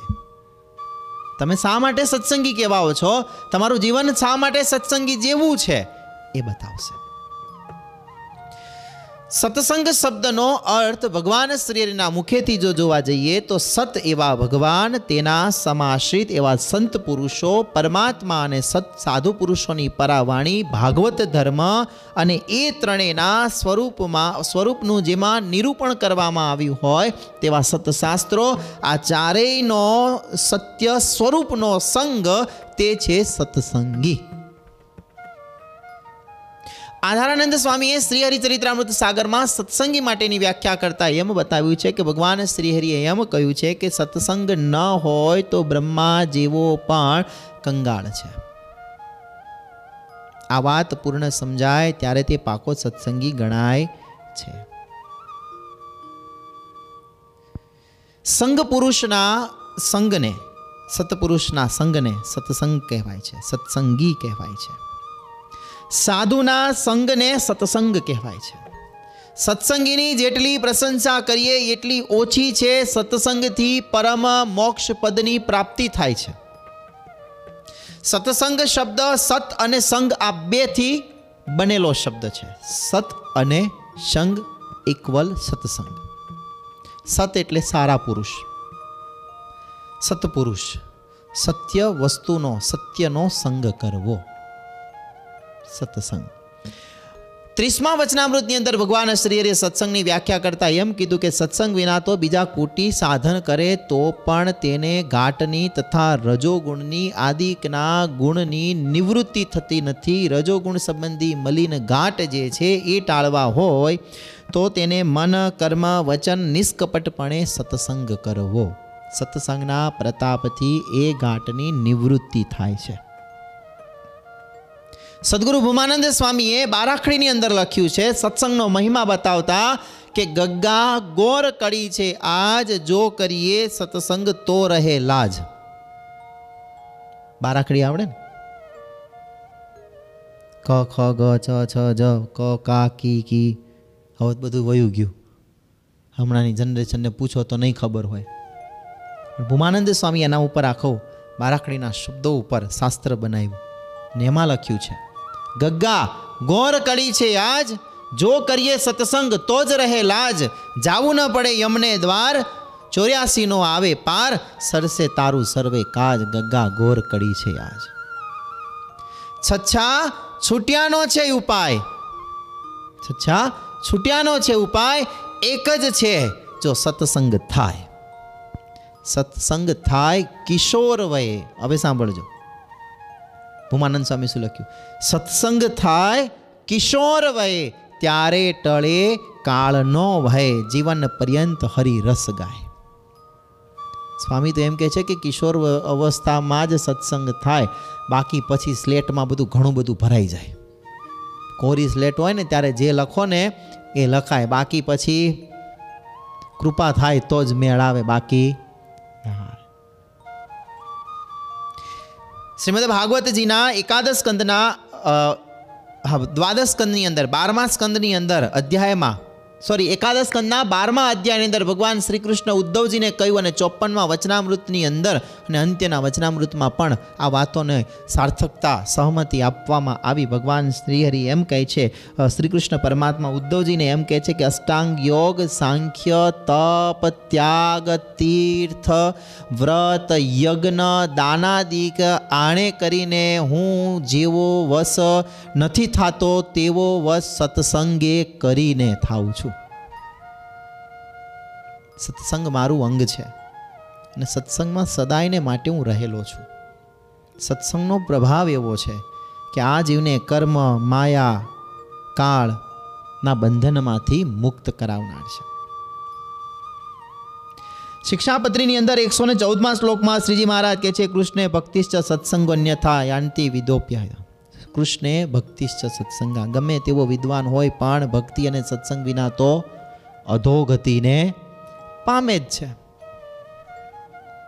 તુલસીદાસી રામચરિત્ર માનસમાં એમ કે છે, બિનુ સત્સંગ વિવેક ન હોય, રામ કૃપા બિનુ સુલભ ન સોય. કેટલા સત્સંગના શબ્દોને, વ્યાખ્યાઓને હું કહું તમને. શ્રીજી મહારાજે જે જે ગામમાં વિચરણ કર્યું, ત્યાં ત્યાં સત્સંગની વાત કહી છે. એ વાતને કહીને સભાને વિરામ આપીશું. શ્રીજી મહારાજે એમ કહ્યું કે મોક્ષનો દ્વાર સત્સંગ છે. ગણતા રહેજો ગામના નામ ખાલી. ગઢપુરમાં મહારાજ અભયરાજાને એમ કહે છે કે સત્સંગ કરતાં તમે નિર્ભય રહી શકશો. તમે જો બીજાનો વિશ્વાસ ત્યજી અને અમારા દાસ એટલે કે આશ્રિત થયા, તે અન્ન, ધન, વસ્ત્રે કરીને તમને હવે કોઈ દુઃખ નહીં આવે. સત્સંગ છોડશો તો દુઃખ આવશે. ગઢપુરમાં મહારાજ ગુગરાળા ગામની અંદર પધાર્યા. ગુગરાળા ગામમાં વાત કરી કે જે સત્સંગ કરે છે તેના સગળા પાપ છે એ નાશ પામી જાય છે. ભગવાન વિના બીજી જે કંઈ રુચિ થાય તે પાપ છે. સત્પુરુષના સંગમાં એ પાપ છે ને ટળી જાય છે. તે સિવાય તેને ટાળ્યાનો બીજો કોઈ ઉપાય નથી. ભગવાન શ્રીનગર અમદાવાદની અંદર પધાર્યા. અમદાવાદમાં મહારાજે વાત કરી. અનંતકોટી બ્રહ્માંડના સુખનું અનંતકોટી બ્રહ્માંડના સુખ સત્સંગના આગળ તો લુખા લાગે છે. સત્સંગથી એવું ફળ મળે છે કે ક્યારેક ભિખારી થવું પડતું નથી. ભગવાન શ્રી હરિએ એક પત્ર લખાવેલો. અને એ પત્રની અંદર ભગવાન શ્રી હરિએ એવું લખ્યું છે કે સત્સંગની મોટપ તો અપાર છે ને બહુ બ્રહ્માદિક દેવો પણ આવો સત્સંગ વારંવાર માગ્યા કરે છે. પણ તેને મળવો બહુ જ દુર્લભ છે. બ્રહ્માના સુખ આગળ કીટનું સુખ સા લેખામાં આવે? જીવને અનંત પુણ્ય પછી બ્રહ્માનું સુખ મળ્યું તો પણ સત્સંગના સુખ આગળ તે કીટ સમાન છે. ભગવાનના સુખ આગળ બીજા બધાના સુખ છે ને તો તુચ્છ બની જાય છે. મહારાજનું સુખ છે એ સુખને મેળવવા માટે તો ઝંખના રાખે છે. આવો મહારાજ એક પત્ર લખાવેલો સત્સંગની અંદર. શ્રીજી મહારાજ, પીંજ પધારેલા. પીંજની અંદર મહારાજે એવી વાત કરી સભામાં કે સત્સંગ મળ્યો એ ભવસાગરનો કાંટો છે, કાંઠો છે, તેમાં સાવધાનપણે રહેવું, તીર્થ, જપ, વ્રત કરે તો પણ ભવથી છૂટાય નહીં, છૂટવાનું દ્વાર તો માત્ર એક સત્સંગ છે. મહારાજ ભુજની અંદર એવી વાત કરી, સભાની અંદર કે જગતને સત્સંગ ગમતો નથી, તેથી તેની લાજ રાખવા જાય તો સત્સંગ થાય નહીં. જગતને તો જમપુરીમાં જવું પડે, માટે કોઈ સત્સંગ કરતું નથી, માટે અમારા ભક્તજનો સત્સંગ કરજો. મહારાજ છે ગુંડેલ ગામની અંદર પધારેલા, ગુડેલ ગામમાં. અને ગુડેલ ગામની અંદર મહારાજ વાત એવી કરી કે કોટી તીર્થ કરે તો પણ આવો સત્સંગ મળે નહીં. હજુ તો ઘણું છે. આ તો તમને શેરડીનો રસ સીધે સીધો પાયો. હાંઠો લાવ્યો, છોલ્યો, ટુકડા કર્યા, મિક્સરમાં કાઢ્યો, રસ તૈયાર કર્યો, સરસ મજાના ગ્લાસની અંદર ભર્યો. એને સરસ એમાં લીંબુ નીચવ્યું, આદું પણ, થોડોક મસાલો, થોડોક બરફ, એક ભૂંગળી મૂકીને તમારી પાસે આપું છું. અને તમે બેઠા બેઠા પીવો છો. કે પછી સીધે સીધો શેરડીનો હાંઠો જોઈએ છે? કે રસમાં મજા આવે? રસમાં જ મજા આવે ને? આ રસ છે. મહારાજે કયા કયા ગામની અંદર કેવી કેવી સત્સંગ માટેના ભારની વાત કરી? કારણ એટલા માટે આ વાત સમજવી છે કે સત્સંગી જીવન, સત્સંગીનું જીવન કેવું હોવું જોઈએ? પણ જ્યાં સુધી સત્સંગ નહીં સમજાય શબ્દ, ત્યાં સુધી જીવન નહીં સમજાય. સંગ અને સત આ બે શબ્દ છે, એનામાંથી બને છે સત્સંગ. અને આપણે સૌ નિત્ય સત્સંગ કરીએ છીએ, એ વાત પૂર્વે સાંભળી ગયા. અને અઠવાડિયાની અંદર આપણી સત્સંગ સભા થાય છે, એમાં આપણે નિત્ય આવીએ છીએ. પણ જ્યાં સુધી સમજાશે નહીં, સત્સંગનો મહિમા શું છે, ત્યાં સુધી બધું જ વ્યર્થ છે. મહારાજ વૌઠાના મેળાની અંદર પધારેલા. મહારાજ બે મેળામાં ગયા છે. બે મેળાની વાત આવે છે. એમાં એકમાં ગયા ને એકમાં મુક્તાનંદ સ્વામીને મોકલેલા છે. એક વૌઠાના મેળામાં મહારાજ પધાર્યા છે અને બીજા એક મેળામાં મહારાજ પધાર્યા નથી. આગળ આવશે વાત. મહારાજ વૌઠાના મેળામાં પધાર્યા છે ને ભક્તજનોને વાત કરી કે તમને જે વસ્તુ મળી છે તે કોઈને આજ દિવસ સુધી મળી નથી. માટે સત્સંગને વળગીને રહેવું. મોટી વાત કરી મહારાજે. તમને જે મળ્યું છે તે આ જ દિવસ સુધી કોઈ નહીં મળ્યું. નથી, આપણને બધાને આવડો મોટો સત્સંગ મળ્યો છે. એક વખત તો આ સત્સંગ મહારાજે આપણને અર્પણ કર્યું, એટલે મહારાજના ચરણોમાં આપણે જેટલા વંદન કરીએ એટલા વંદન ઓછા પડે. અને બીજું કે આ દેશની અંદર આપણને અહીંયા સત્સંગ કરાવવા માટે આવું મોટું મોક્ષનું દ્વાર અર્પણ કર્યું એટલા માટે આપણે ધર્મકુળના ચરણોમાં ને મોટા મહારાશ્રીના ચરણોમાં જેટલા વંદન કરીએ, એટલા વંદન ઓછા પડે કે વિદેશના પ્રવાસ યાત્રાથી શ્રી ગણેશ કરી એક હરિભગતના માધ્યમથી આજે અસંખ્ય હરિભક્તોને ભગવાન શ્રી હરિની ઓળખાણ થઈને વર્તમાન સમયની અંદર આચાર્ય મહારાજ શ્રી લાલજી મહારાજશ્રીનો પણ એ જ અથાગ પ્રયત્ન અવિરત ચાલુ છે અને ઠેર ઠેર મંદિરોના નિર્માણો થઈ સત્સંગ થઈ રહ્યો છે.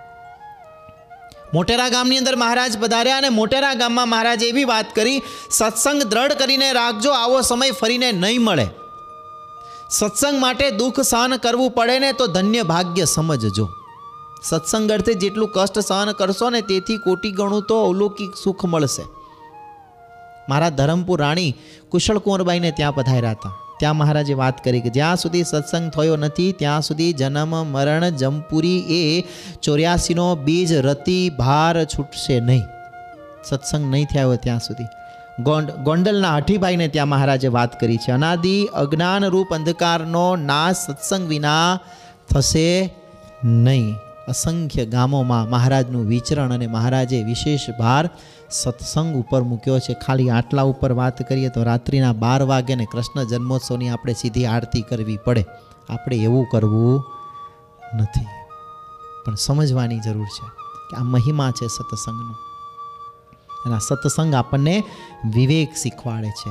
કેવું વિવેક શીખવાડે છે? બરાબર, આપણે આવતીકાલે સવારના સત્રની અંદર એનું રસપાન કરીશું. અત્યારે ભગવાન શ્રીના ચરણોમાં વંદન પ્રણામ કરી મંગલમય નામની સાથે કથાને પણ વિરામ આપીશું. સહજાનંદ સ્વામી મહારાજ. श्रीपतिं श्रीधरं सर्वदेवीश्वरं भक्तिधर्मात्मजं वासुदेवं हरे। माधवं केशवं कामदं कारणं स्वामिनारायणं नीलकण्ठं भजे। स्वामिनारायणं नीलकण्ठं भजे। स्वं नारायण स्वं नारायण स्वं नारायण स्वं नारायण स्वं नारायण स्वं नारायण स्वं नारायण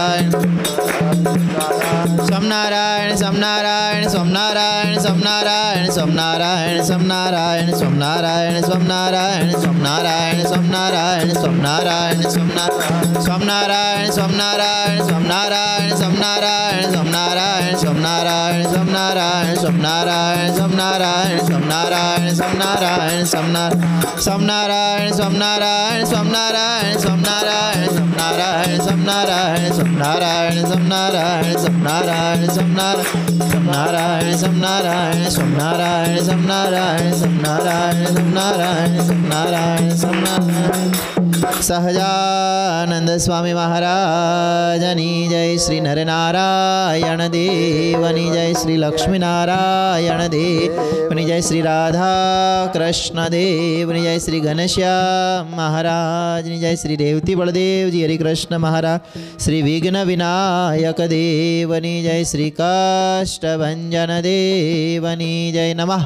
પાર્વતી વદય હર હર મહાદેવ,